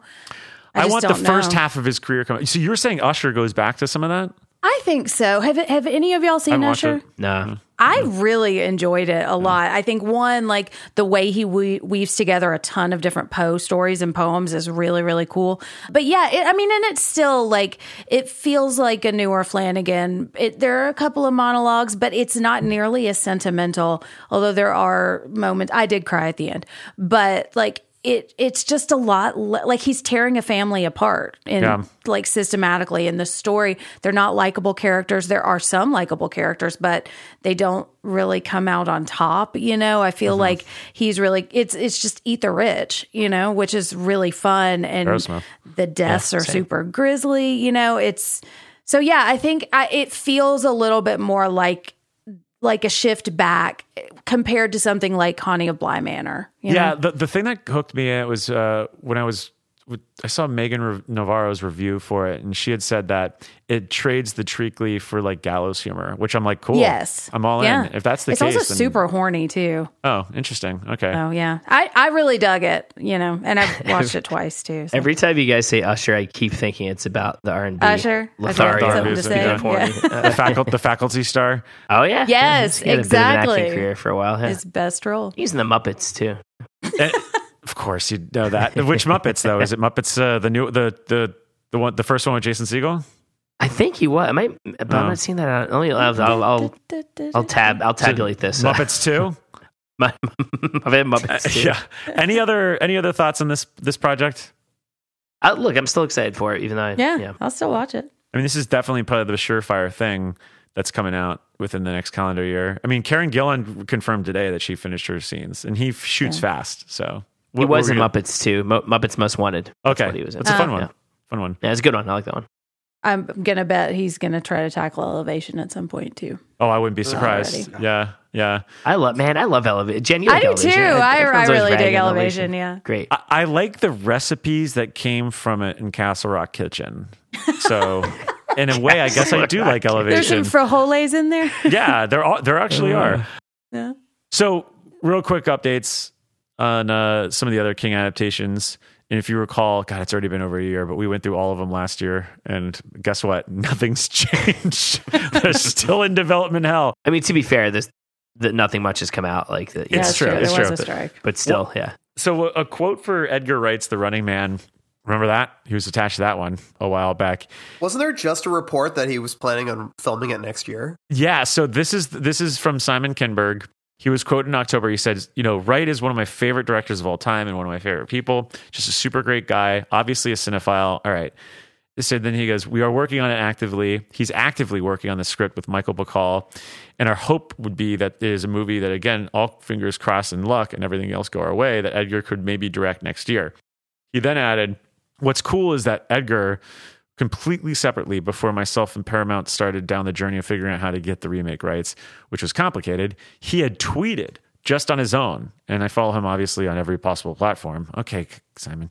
He had tweeted that if there was one movie who would remake ever, it was The Running Man. Well, not exactly true because wouldn't you know it, today rumors have surfaced that what could possibly be his next movie is a Barbarella remake with Sydney Sweeney. So, you know, whether or not he's gonna jump into the Running Man, I or he's gonna go into Barbarella. I don't know. Wh- wh- which one do we want to see? Do we want to see Sydney Sweeney Barbarella, or do we want to see Edgar Wright's The Running Man? Sydney Sweeney Barbarella. Well, I think he wants to see S- Sydney Sweeney. I think. Yeah, Yeah. I think he Yeah. wants to be on set with her. I can't blame him. So. yeah, Yeah. You know, she looks like Nancy Allen in Carrie. He- she does. If you yeah. look at her now, Yeah, she really love does. her. Maybe she'll, like wrong. a few years from now, she'll be in the RoboCop reboot, the third, the second one. It would be funny if they ask him about it. And he's like, is he British, right? Edgar Wright? Yeah, yeah. he's, he's like, oh, what can I say? Uh, my attention was um, pulled to other places. Uh, just like, uh, he's like, you know, you saw Barbie last year. Let's just say you got, you got, you, you got that's got nothing on Barbarella. oh my god, that probably is why they're doing Barbarella because it sounds like Barbie. sounds, It it could sounds like Barbara. Didn't Barbarella, wasn't that a huge flop back in the day? It's Jane Fonda's in it. I think Yeah, it was right. probably. Yeah. All I know Might- is the iconography is has lived Yeah. on. Yeah, I get it mixed up with Xanadu. I Yeah, that makes sense. I am this when this was announced that he was actually connected to this. This really excited me because I think that if anyone could do a really cool adaptation of this book, it's him. Because I think he's perfect for this story. It, I mm-hmm. think he could probably fix the ending a little bit, or you actually just make the ending go balls to the wall like the, There's the no book way does. they do that ending. I don't think so. Post-9/11. Yeah, that's true. That's true. It'll probably be like, yeah, I'm not going to go there. But anyway, so I, I, I would, I would, I would be open to this. I still would be very excited if he does it. I'm, Yeah. I'm probably going to bet money against it. I'm just going to say, I think the industry is going to bet money on Sydney Sweeney and Yeah. Barbarella. Oh, yeah, the. Running Man too. you yeah. know? And he need, I think he needs a hit after Soho, which is one of the most uh, a proud member of the the Edgar Wright fan club. I did not like that movie. I thought it I, was Soho, kind of I didn't even hear about this movie. Yeah. I could last not night in finish Soho. it because a- the accents were driving me nuts. yeah, it's a drag. Uh, I have even this, it's even got Matt Smith in it, and I love him. but the thing is, is that I usually, uh, uh, if I see Matt Smith in, attached to a project, I'm always like, uh, okay. Oh, not me. I'm watching The Crown again. I'm like, Oh yeah, he is in The Crown, right? don't have okay. to watch House of the Dragon now. Uh, yeah. I, I. Anyway, well, we'll see. There's also the monkey with a White Monkey. Lotus hunk. The, monkey. Oh, monkey. Monkey. Uh, the monkey. I remember. What's happening? I remember I when we don't did. know. I just started doing no, because did. Rothman on a recent episode I uh-huh. listened to referenced how you on the said it. Skeleton Crew episode I introduced the monkey story and how he said the monkey, and that's how he hears it. monkey. so I went back. I went. I went back to Skeleton Crew because I don't even remember introducing that story. You actually went back to the episode. it, and it's exactly like it. I. I, I don't know why that's. There are so many things in my head that I should have so funny. saved, but that's a sa- the one I have saved for Oh, some I'm glad reason. I did it. I yeah, Yeah. because I was thinking like, was that did I introduce the monkey? I don't yeah, and I sure introduced the monkey. Yeah. Yeah. Wait, what is that thumbs up Whoa. there? Why do you have a emoji oh, on your you screen? have updated Ew, your um, Wait, I just made a thumbs up on Zoom and it like read it. Oh, and, uh, weird. Here, do this or do this. This? Yeah, it'll No, it'll do not- now lots it's of not stuff. doing it. Weird. With weird. Google, I don't know about that was Zoom. really fucking weird. It's like the Now we're monkey, in- but with emojis. I'm summoning. Ooh, they should, what if a they monkey should remake the disappears monkey behind and you? call it emojis. emojis. Emoji. has nothing to do with the. it's like what's that movie where they're like uh, it, they just hack away at like the the what the, the adaptation. Oh, the, it's adaptation, the TV right? set Yeah. or the, The- TV set. The, uh, maybe it is that. Yeah, where, where where it's not. It's just nothing to do with the story anymore. and Yeah, they just- yeah, yeah. so anyway, Theo James, after we just got in that ep- that installment of Host right now over at Dan, he even has like the fucking it's like pitch black behind you. Yeah, all those thumbs up. Yeah, Jesus around in bubbles. Christ. Uh, next one, you see a floating fine. mask. So Theo James, the monkey, s- reportedly started filming in Vancouver yesterday, and it's going to be going until December. It's labeled a shadowless horse, which I pray to God that's not the title. But at the Why same would you call time, it that when you can call it the monkey? Wait, you can't. it can't be about a monkey and you name it after a horse. I know. Makes no sense. I think it's just it's kind of like Blue Harvest with Return of the Jedi. I think that's what it is. It's kind of like just uh, a, like a a, code working name. or uh, yeah, and that like Dark Knight was Rory's last kiss or something like that. Oh, Rory's was it kiss. really? Yeah, Oh. yeah, but in Chicago. Rory Kinnear. yeah, right. So, do, can we actually call this the monkey though? Like, I, for I was racking my brain. I was like, is that actually going to happen? It sounds like a movie that would be like in Seinfeld. Like they'd have it like on a poster or something. Uh, yeah, it does. Especially after y'all said it. Like There's the not enough story in the monkey. lunch. it's so weird to me Sack that the lunch. monkey is like the, the iconic story from Skeleton Crew because it's so thin. I think It's just because the cover's creepy and monkeys with cymbals are creepy. But I think it's an easy stretch though, you know, because Yeah. it, it is a simple story, but what I like about it, like, is the hey, remember when it killed my babysitter? Hey, remember when it killed my mom? Mm-hmm. Remember when it killed like you could stretch it, I think, and have the monkey kill a lot of different people. So yeah. I wonder if it's going to end like that scene in Arrested Development when Gob tries to throw a letter into the, the ocean, and it'll just end with him keep trying to throw the monkey into the lake or whatever. Uh-huh. He tries to throw the Spoiler for yeah, they might be doing like a new, like this is the new Chucky. The monkey's the new Chucky. They're gonna I have hope the monkey Oh, yeah. talk and call people assholes. And hey, and then they could out the team up like how um, Chucky and Megan are going to fight. You know, yeah. Yeah. the monkey versus Megan versus monkey Megan Chucky. Well, they, Yeah, they're I'd be hoping into, for like this, monkey v Chucky. Yeah. But Yeah. like because that No that matter who wins, we lose. Isn't the monkey on like a block or something like that though? It's like those little clapping monkeys. They're on some yeah, it's like of a toy foundation, right? monkey with cymbals and Yeah, stuff. Like it doesn't pedestal. move. Yeah. Anyone But have it one of those? No, fuck could. no. It That's, those things could. are terrifying. I mean, it, when you're not looking, it moves. Yeah. I mean, I have a strong idea this is going to go the boogeyman route where it's like, oh, here's the bare bones of the story, and we're just going to do some bullshit. Yeah. Well, and there already is some family drama in the story because it's like the dad has lost his job and they're going back to the old place and the son is angry. So, like, they could really lean into that, which I don't really care about. I want to see a monkey kill a bunch of people. I hope know? they do the inverse of it and it becomes like a Sundance drama where oh, it's Oh, it's that. actually a family drama and then the monkey is like a gift that he gives to his son and it turns out that the the monkey is a metaphor for family and bonding. Yeah, Yeah. for- yeah, and, and like It'd be nice Yeah. if they just removed all the horror stuff and the monkey was just a gift he gave to his son to show Yeah. he loved Yeah. him. Yeah. yeah, a th- th- paperweight. you I mean, the in the book, the monkey just claps its cymbals. It doesn't even kill people Yeah. really. It, like, Well, it does, when, but it doesn't- ki- when it claps its cymbals, people die. You know what if it's a real monkey? Oh, that'd be cool. Ah, Like- but I want to see a monkey stabbing people and using its tail to choke people, and or Maybe, maybe, you it could takes like put people's heads between the cymbals and crush them. Yeah. You guys are really talking well. about It's like, uh, Slaughterhouse. You need to watch Yeah. Slaughterhouse. it's so good. I It should doesn't have the guy tonight. from White Lotus in it. It, that's No, true. Theo. It does not. This no. guy is hot. Have you This seen guy- He is very hot. Did you know he's must be good. British? Yeah, That of course Is he upped really? his, British. his hotness Americans aren't factor that for hot. me. Well, Yeah. that's true. Yeah. yeah. I mean, Joe Keery is an American though, so Is that's Jacob exception Elordi to that. Like, American? He's probably British. Jacob Elordi isn't he? Elordi's. What if it was Jacob Elordi as the monkey though? Like you know, he's Ooh. I doing the voice. of as a it. monkey. Hey, I mean, Elvis liked eating bananas a lot. So That's He He's true. got the upper body strength to really like hit those cymbals hard.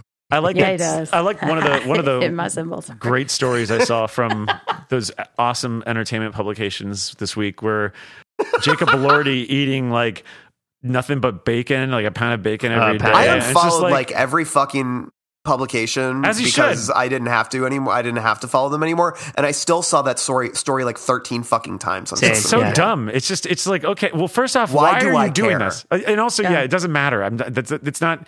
You know, it'd be more interesting to me if it was like, oh, uh, you know, he did rails of cocaine while Yes. also you know trying to you know squeeze one out on the John.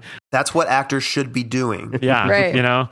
Did you guys ever hear the rumor that when they did the autopsy on Elvis, that his his intestines were like white and powdery from all the pills that he, or the shit was white and powdery I'm from sure. all the pills he took? I, I, don't think that's that's true. normal. You always bring this absolute like just filth.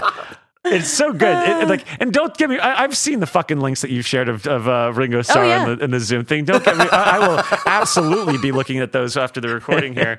Yeah, Dan, you're the reason I know what Tobey Maguire's penis looks like when he was. It's not his baby. real That's penis; it's a Photoshop. meme. okay. Still, I love that. Like on our time. Discord, people were like trying to look for the photo too, which is great. It was it was hard to relocate for a long time. I remember, Uh, and like people because it was from like eBaum's World. It was like Yeah. proto It was real internet. hard it wasn't. to find, it wasn't yeah. like a meme. Even. It's just his Um, face. The face of, of Tobey Maguire is the best. Because in real life, he did have his dick hanging out. It's just like Yeah. he's just having tea or something. Yeah, they're just having a good time with uh, a bunch of guys. Anyway, we're what are you more excited for, Dune Two or The Monkey? Dune two. Yeah, okay. Yes. Have you seen uh, Timothée Chalamet's? hair? I haven't I haven't watched the Dune movies. They seem they seem drab. So I have. I, I like the first one, and I didn't give a shit about Dune at all. I thought it was Yeah. like Tremors. I'm a big fan I'm of the books, it. a big fan of the movie, but I am more excited for the monkey. Oh, I'm the kidding. I, monkey. am just kidding. I just wanted to say. All right. Well, moving on. One last little big, not even big, but Welcome to Derry was confirmed. It's not going to bow until 20, 2025, which makes sense because I believe they were 2025. Yeah, I Ah, believe they were just starting to film once the when the strike hit. Yeah. So um, that sucks. I imagine that the set's just sitting there. it's just like Yeah. like people are I'm like excited using for it. that one. I'm very It's like, excited for it. Just don't touch the props. they just like hire an HBO guy that stands there. It's like uh anyway. Hey, I'd take that job. That sounds pretty nice. And then a show that we really loved back in 2021. It's already two years, which is unreal. Chapelwaite not getting a second season. I say that's a good thing. I think it's yeah, good. I'm not really sure what it, where it would have gone. It felt Yeah. pretty complete to me. I thought the ending was kind of perfect for that. I Yeah. agree. I Also, agree. felt like they got lucky and made it good. Uh, Oh, Yeah. yeah. Not, not you know. I just No, no. Hey, we you know. if you're like, oh, we're gonna take the sort of prequel, but not really to Salem's Lot. That's the first long ass story written in the style of H.P. Lovecraft from Night Shift, and make a ten episode adaptation of it. Not what I would be betting on to be successful. And I Yeah. thought, we, I mean, we, we was it us four. We who all liked it. I We think. loved was it. great. Yeah. It's I really fantastic. liked it a lot. yeah. One of the Yeah. best. uh, Maybe trying to think of the, is it the best King adaptation in the past five years? In our recap of the Renaissance, we put that It high was up. that and Lisey's Story were around the same time. It was, yeah. It was a good summer for that. Mm-hmm. So the next story I have is it's King being on the. He was on the Sanjay uh, Gupta podcast. I pulled a lot of quotes, but we're already running long, so I don't think we need to read them all. But go check it out. It's a good ep. They've got some. He's got some really fun insights in there. Like talks a little bit about wanting to be in charge of his own scares. He talks Mm-hmm. about what scares him, which is Alzheimer's disease, which makes Ah, sense. Which that is, hits- I think yeah. scares that scares the hell out of me. Run uh, does that run in the family? Because I, I think feel like every one of my It's gen- relatives. yeah, it. Alzheimer's and dementia are both genetic. Oh, that's Um, good. That's that's that's yeah, and. I've got two grandmothers who have it. So I'm Yeah, excited I've, for I've already had moments in the day where I'm like, did I take my pill? Did I take my pill? Did I take my pill? And I'm yeah, do and I just memory You know what I hate about that is that because it's all about your brain and the mind, it's something you can be really self aware about. Yeah. And Mhm. we're all big readers and writers and whatever else here. So I think we're people who exercise our brain daily. But it feels like there's just no, you're kind of, I mean, maybe, maybe I don't know enough about it. I know diet has to play into it a little bit, but Yeah. it seems like you're kind of either going to get it or not going to get it. Maybe I'm mistaken about that. I don't know. But it, that's what's scary about it to me. Well, I think that's a I think it's a very human fear to have is something Yeah. that like it's literally the most it's our brain, it's our hard drive, it's everything. I think it's mm-hmm. one of the scariest things and I'm sure I'll get it knowing my luck. So, And geez, I hope you do. I hope none of us do. I hope none of us do. I hope we're I hope we're still potting when we're 85 years old and I'm just Yeah. so sharp and I'm still making we're still talking about Tobey Maguire's dick and stuff. But anyway, let's get to the main event, which is what you all know and have been waiting for us to talk about probably after the news hit. You like it darker, which reminds me of the Leonard Cohen song "You Want It Darker," which if I saw, I think I saw maybe what 85 replies about Leonard Cohen to King's tweet about it. So we get it. yeah. So this past weekend, very busy, uh, especially for for me who makes a lot of the templates for news. so at first, it was the German cover that leaked, and then it was the UK cover, which is pretty effective. It's just got like these two beach chairs, and you can see the the I think the shadows of skeletons on it with the the, the waves coming up. And then Sunday gave us the US one.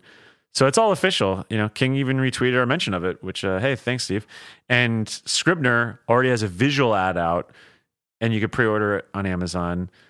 So, you know, I think that's it's there. This is the next one to anticipate. The cycle continues. We've moved on from the Holly cycle. We are now starting the You Like It Darker cycle, and we got a shitload of information about it. Randall, or I feel like your your your throat's certain right now. So I Oh no, I can read. you go go read read the Uh, maybe Randall got bit by a vampire and Oh. Dalbert's lot. Or Dalbert's lot. monkey. maybe it was the big enemy, uh, COVID. I guess it'd be Berman's lot. yeah, Berman's yeah. All right, go for the read the press uh, release for it. All right. From legendary storyteller and master of short fiction Stephen King comes an extraordinary new collection of 12 short stories, many never before published, and some of his best ever. Ever is capitalized, which seems a bit much. Yeah, that's a lot. Like, like Like, everyone calm down. yeah. Are we sure we want to say that? Like, what? Fifty years into his career? Yeah. Yeah. You All like it darker? Fine, so do I, writes Stephen King in the afterword to this magnificent new collection of 12 stories that delve to the darker part of life, both metaphorical and literal. King has for half a century been a master of the form, and these stories about fate, mortality, luck, and the folds in reality where anything can happen are as rich and, and riveting as his novels, both weighty in theme and a huge pleasure to digest. King writes to feel the exhilaration of leaving ordinary day to day life behind. And in You Like It Darker, listeners will feel that exhilaration too, again and again. Two Talented Bastards explores the long hidden secret of how the eponymous gentlemen got their skills. In Danny Coughlin's Bad Dream, a brief and unprecedented psychic flash upends dozens of lives, Danny's most catastrophically. In Rattlesnakes, a sequel to Cujo, a grieving widower travels to Florida for respite and instead receives an unexpected inheritance with major strings attached. In The Dreamers, a taciturn Vietnam vet answers a job ad and learns that there are some corners of the universe best left unexplored. The Answer Man asks if prescience is good luck or bad and reminds us that a life marked by unbearable tragedy can still be meaningful. Aw. King's ability to surprise, amaze, and bring us both terror and solace remains unsurpassed.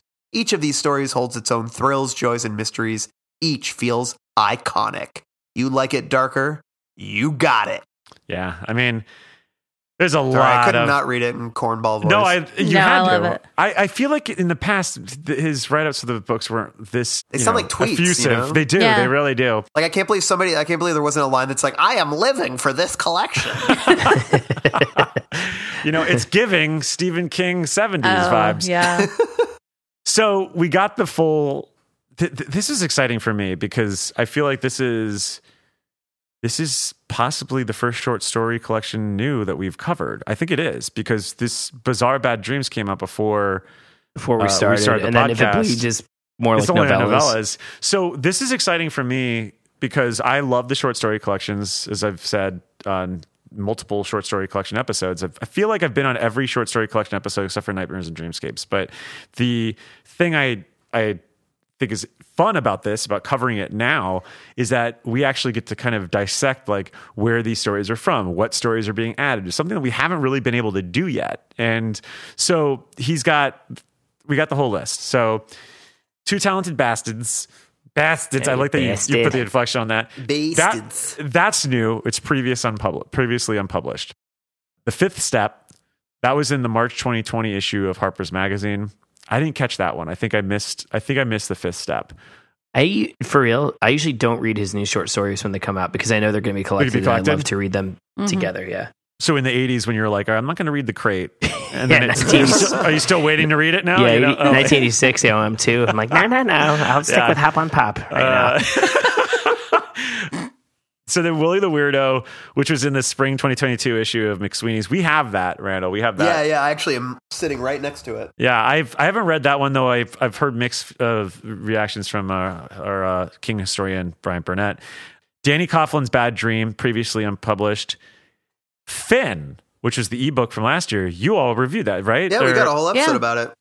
hmm thoughts I on it? like that one, thumbs yeah. up or thumbs down? We found Thumbs up. stuff to like in it. Yeah. Yeah. Yeah. Okay. It's slight, but it's it's good. You know, it's like in the death room. It's got that kind of vibe. Yeah. Oh, yeah, okay, yeah. okay. Big time. on Slide Inn Road, which was in the October November 2020 issue of Esquire magazine. Didn't read that one. Did you catch? Did anyone catch Is that, that, the one? one that had the? Which one's the alligator? Was Hmm. that that story? He re- I I know the alligator story is in this because That's the cover of the book. that's the cover the of the US book. Maybe it's yeah. Laurie. It might be remember. Laurie because I think Laurie is the one. I feel like Laurie we covered on this book, but or uh, covered on this podcast. The one that we did cover at least for news was Red Screen, which was his ebook that came out in 2021. Again, I think I started that, but then I was. I think actually, if it bleeds came out or, or something came out around that time, and I had to stop and I had to read it. But or it just could have been life changing, life changes at the time that it came out. I was like, got enough to read about right now. The Turbulence Expert, which was from Flight or Fight, which that book came out right when we start, right, like pretty much our second year of doing the podcast. And I remember us covering the Flight or Fight, which, as we've learned, he's terrified of flying. So that'll be interesting. Laurie, she just mentioned, that was on StephenKing.com in 2018. Rattlesnakes, which he announced on the podcast uh, while talking to us. That's the that's the I think that's the big hook for this book is the the idea that it is a Cujo sequel. I think that's pretty planned that that was going to be the hook for this. Mhm. And we'll talk about that in a second. Then there's The Dreamers, which is previously unpublished. And then there's The Answer Man. And that was previously unpublished. So we've got, you know, all in all, one, two, three, five stories that we cannot get right now.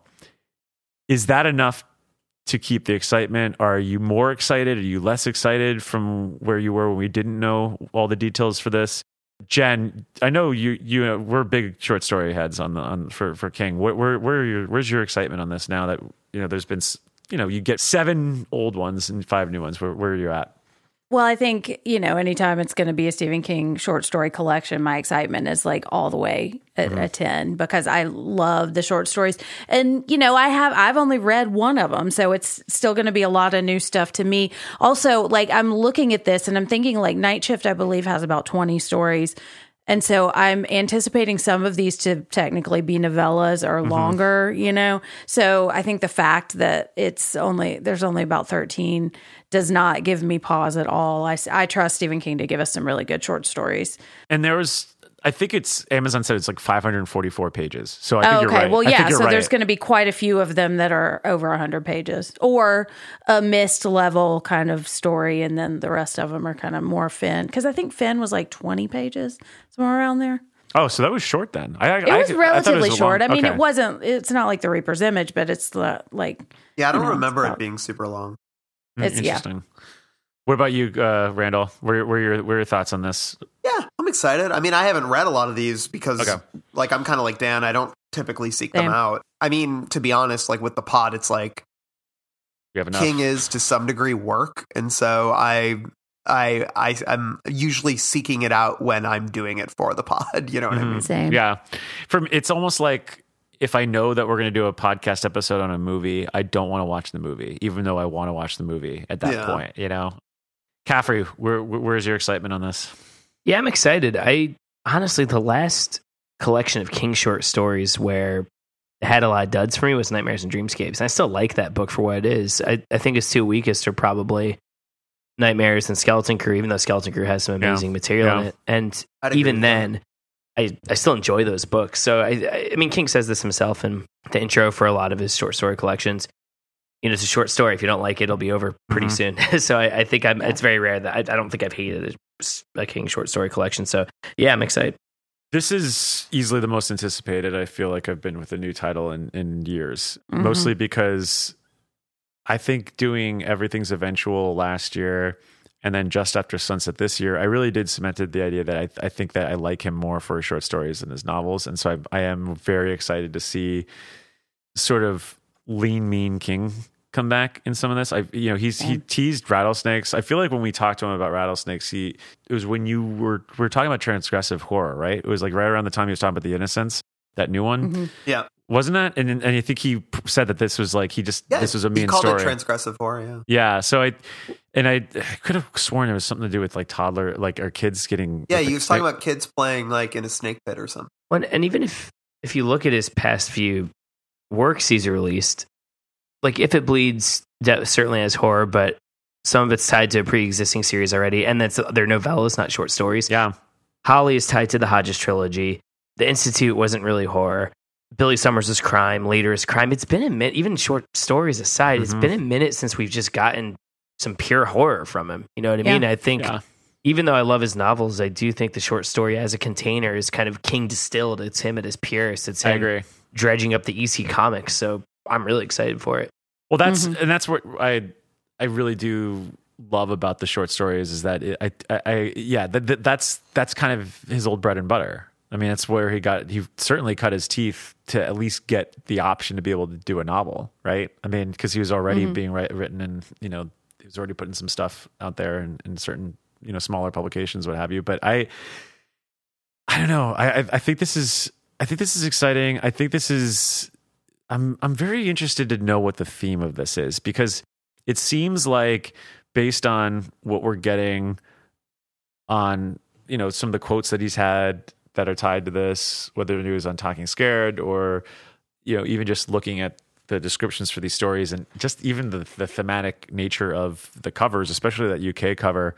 I think a lot of it is going to kind of do deal with the the sort of like you know the kind of latter half the the fourth quarter of lives, right? Like the, Mhm. the mortality when your mortality is, is is dwindling, and that's exciting to me. I think that that he could actually start itching, you know, scratching at some itches that he hasn't been able to do in some of the stories, or, or maybe only has been able to do at a cursory level. You know, like I think about like Holly's mother and that whole arc, which was certainly more the, one of the more highlights of that story, was learning about that sort of relationship and how that tied into like our own identities, our own mortalities.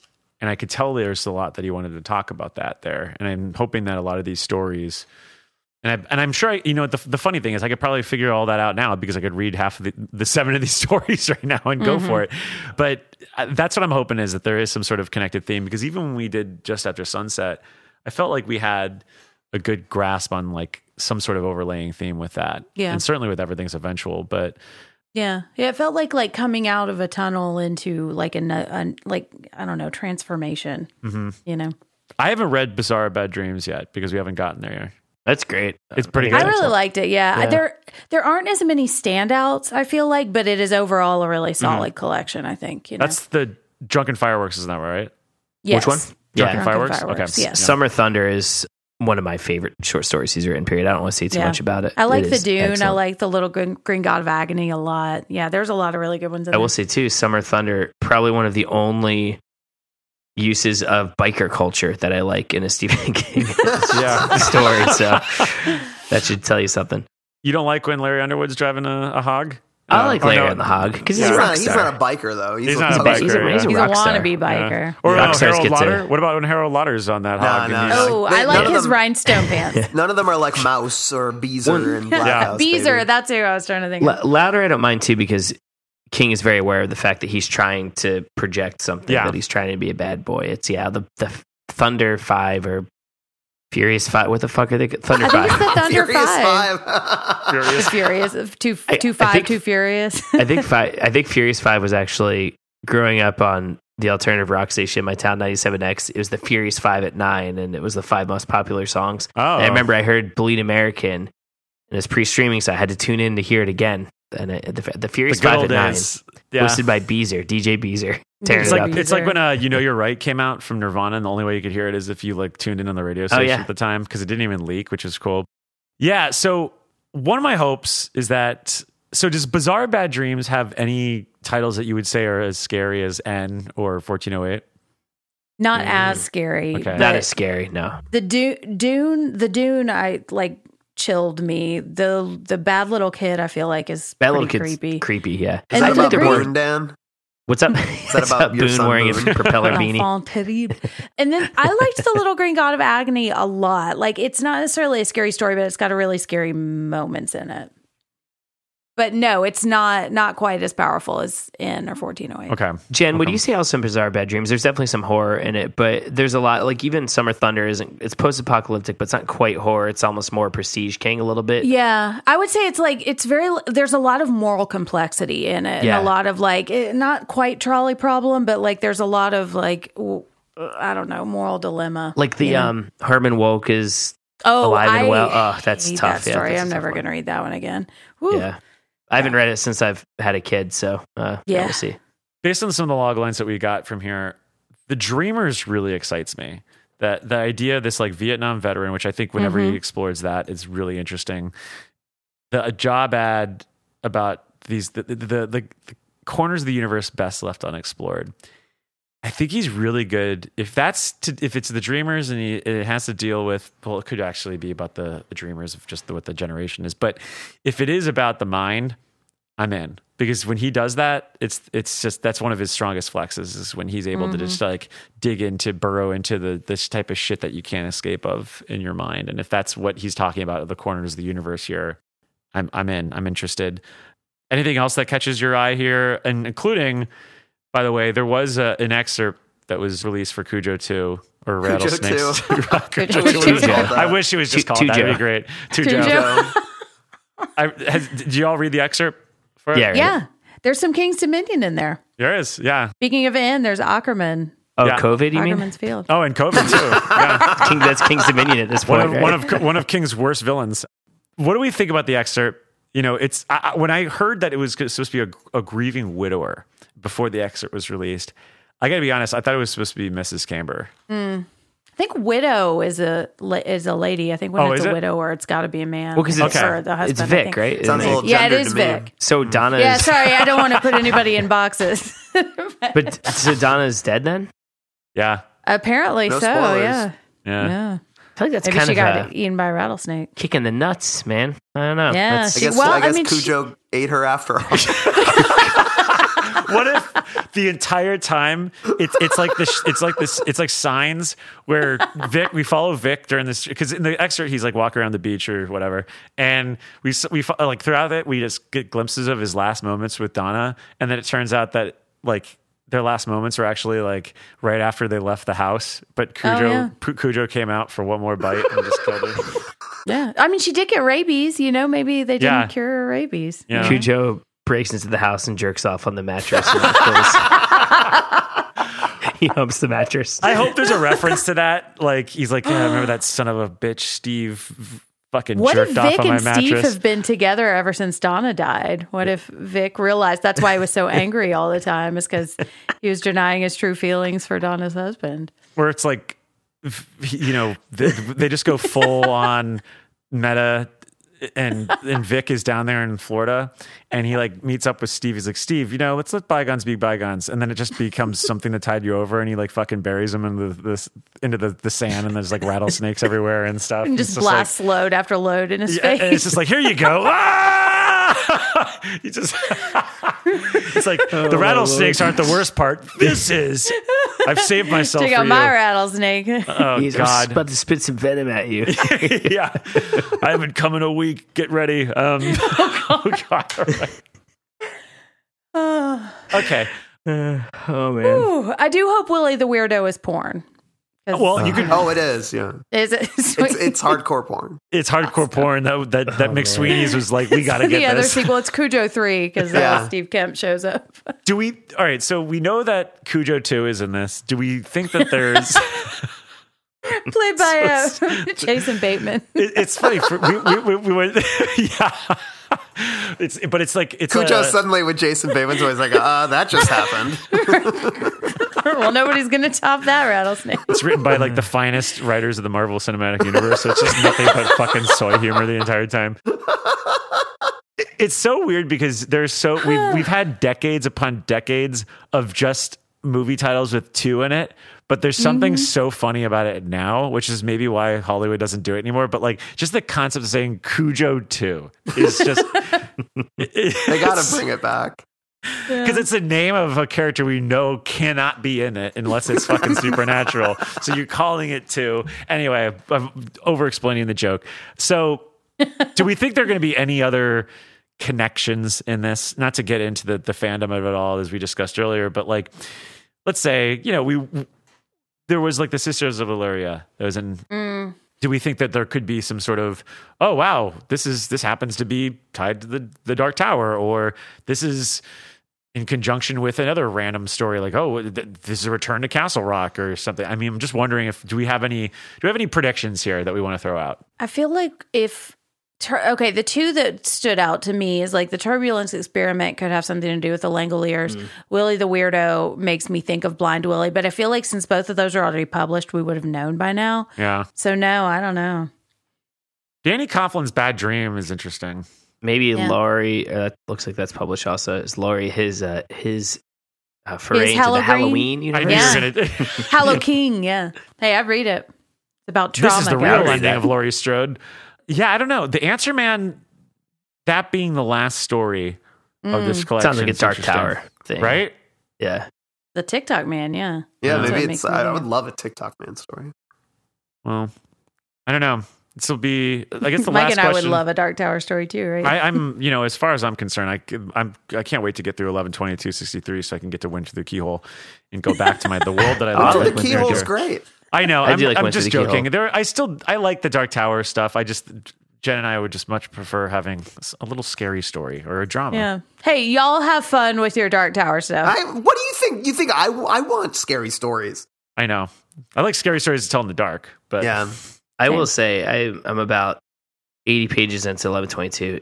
Man, that book is so fucking good. It's great. Like, I'm It's just, so it's so good. good, Yeah. dude. Moves, baby. It's It I- is Yeah. just just the pro. I mean, it's like perfect. Mhm. It's perfect. Even, Even when nothing's really happening, it's still Yeah. so good. even for good, and King's had a lot of really good recent novels in this era of the podcast we're in. Like I've really liked a lot of their Mhm. recent, but it, it, he's just on another level of this book. I just Yeah. for like I haven't reread it since it came out. I'm just like blown away by it. But anyway, So I'm, I need- it, it, it- although I'm leading these episodes, um, it's very interesting to me because I have to show some, rest- I have to have some restraint because I really, because of these, they're so spread out. We're, by the way, we're doing six episodes. That's not even counting the supplementary episodes that we're getting. That's that that there are gonna be these incredible interviews that are going to add so much more discourse into something that if either of us went into on these episodes, it would just become an eight hour fucking palooza probably. But the six episode run is is it's it's it's interesting for me because I cannot go past these parts before Yeah. doing these episodes. So, and I I've read the book. It's one of my it's my top three King, but. It's I, I already got to 97 because that's only the first section. So I've already read the first section I needed to get to. And I might have actually just go reread it again. So I'm that much more even familiar with it. But like mm-hmm. you're right, it glides. Like I couldn't believe I had almost already finished that section before we got to the, to it for part one. And I'm I'm so excited to get to the other ones because now a lot of the stuff is coming back to me, mm-hmm. and I'm realizing that tears might be flowing uh, by the time we get to you know episodes five and six and and what have you. But I guess that's as good as any to, as a seg to get us the fuck out of here because that's it. That's the that's the Hollywood King episode. That's we've we've uh, we've spent two hours. I said this is going to be lean. I think, given all the stuff that we had to catch up on, not too bad. Yeah. Let's get out of here. So, as I mentioned, six episodes of 11 22 63. Before that, though, next week we're going to be unlocking Nightmares in the Sky. Which uh, Dan, you was that two years ago that you and Flieger? Yeah, that was me and Fleeger. And I don't know, two years. It's crazy. Yeah, Yeah, it's a fun episode. This, 2021 is so weird to think of two years. It still feels like last year, but it wasn't. But yeah, we're gonna be unlocking that because it is technically a book episode, and it's the 35th anniversary this year. So hey, why not?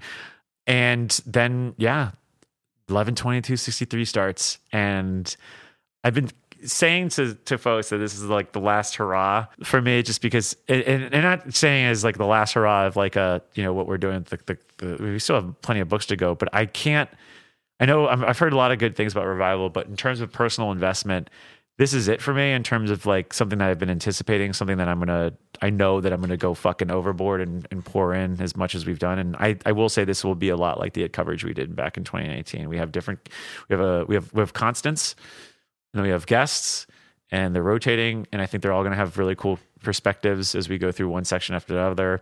This is all being timed around the same time that Jason Pellegrini is doing his own reread of it. So it does feel like an event. It's the 60th anniversary. We're actually breaking tradition and we're we're dropping an episode on Wednesday to time with the 1122 thing. So we are trying to make this an event. I know that if I get too, I know once the Kennedy chapters and the Oswald stuff go in, I'm going to get back into my kindergarten days. I'm just obsessing over this shit.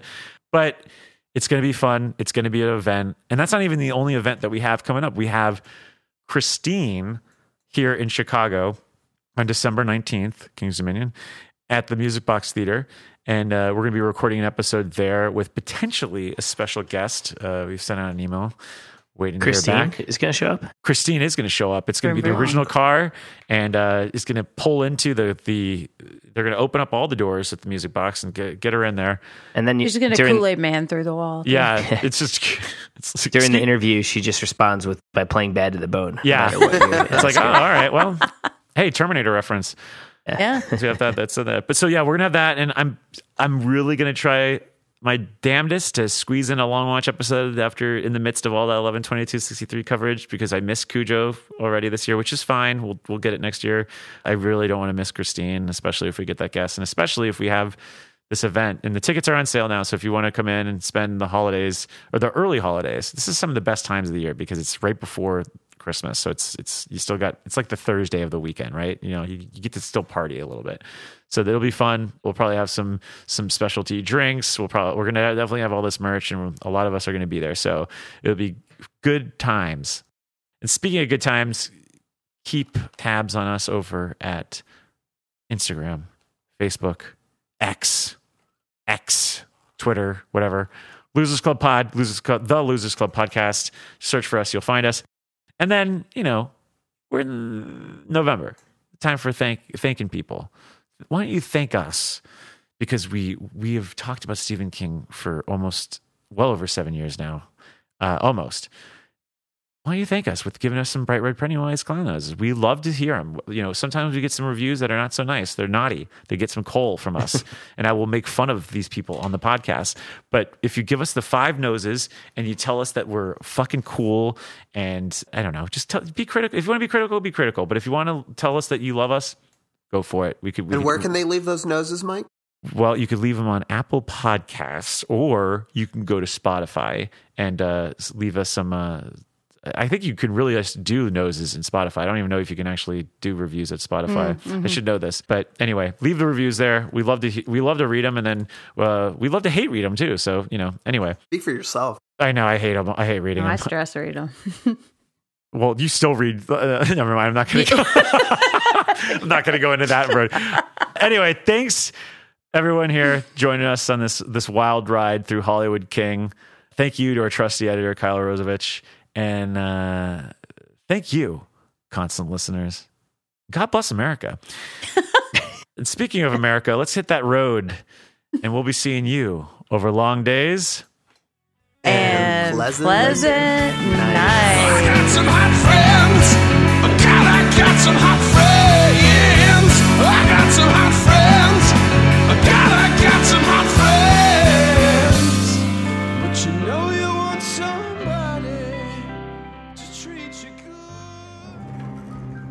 This is the end of our show. For now.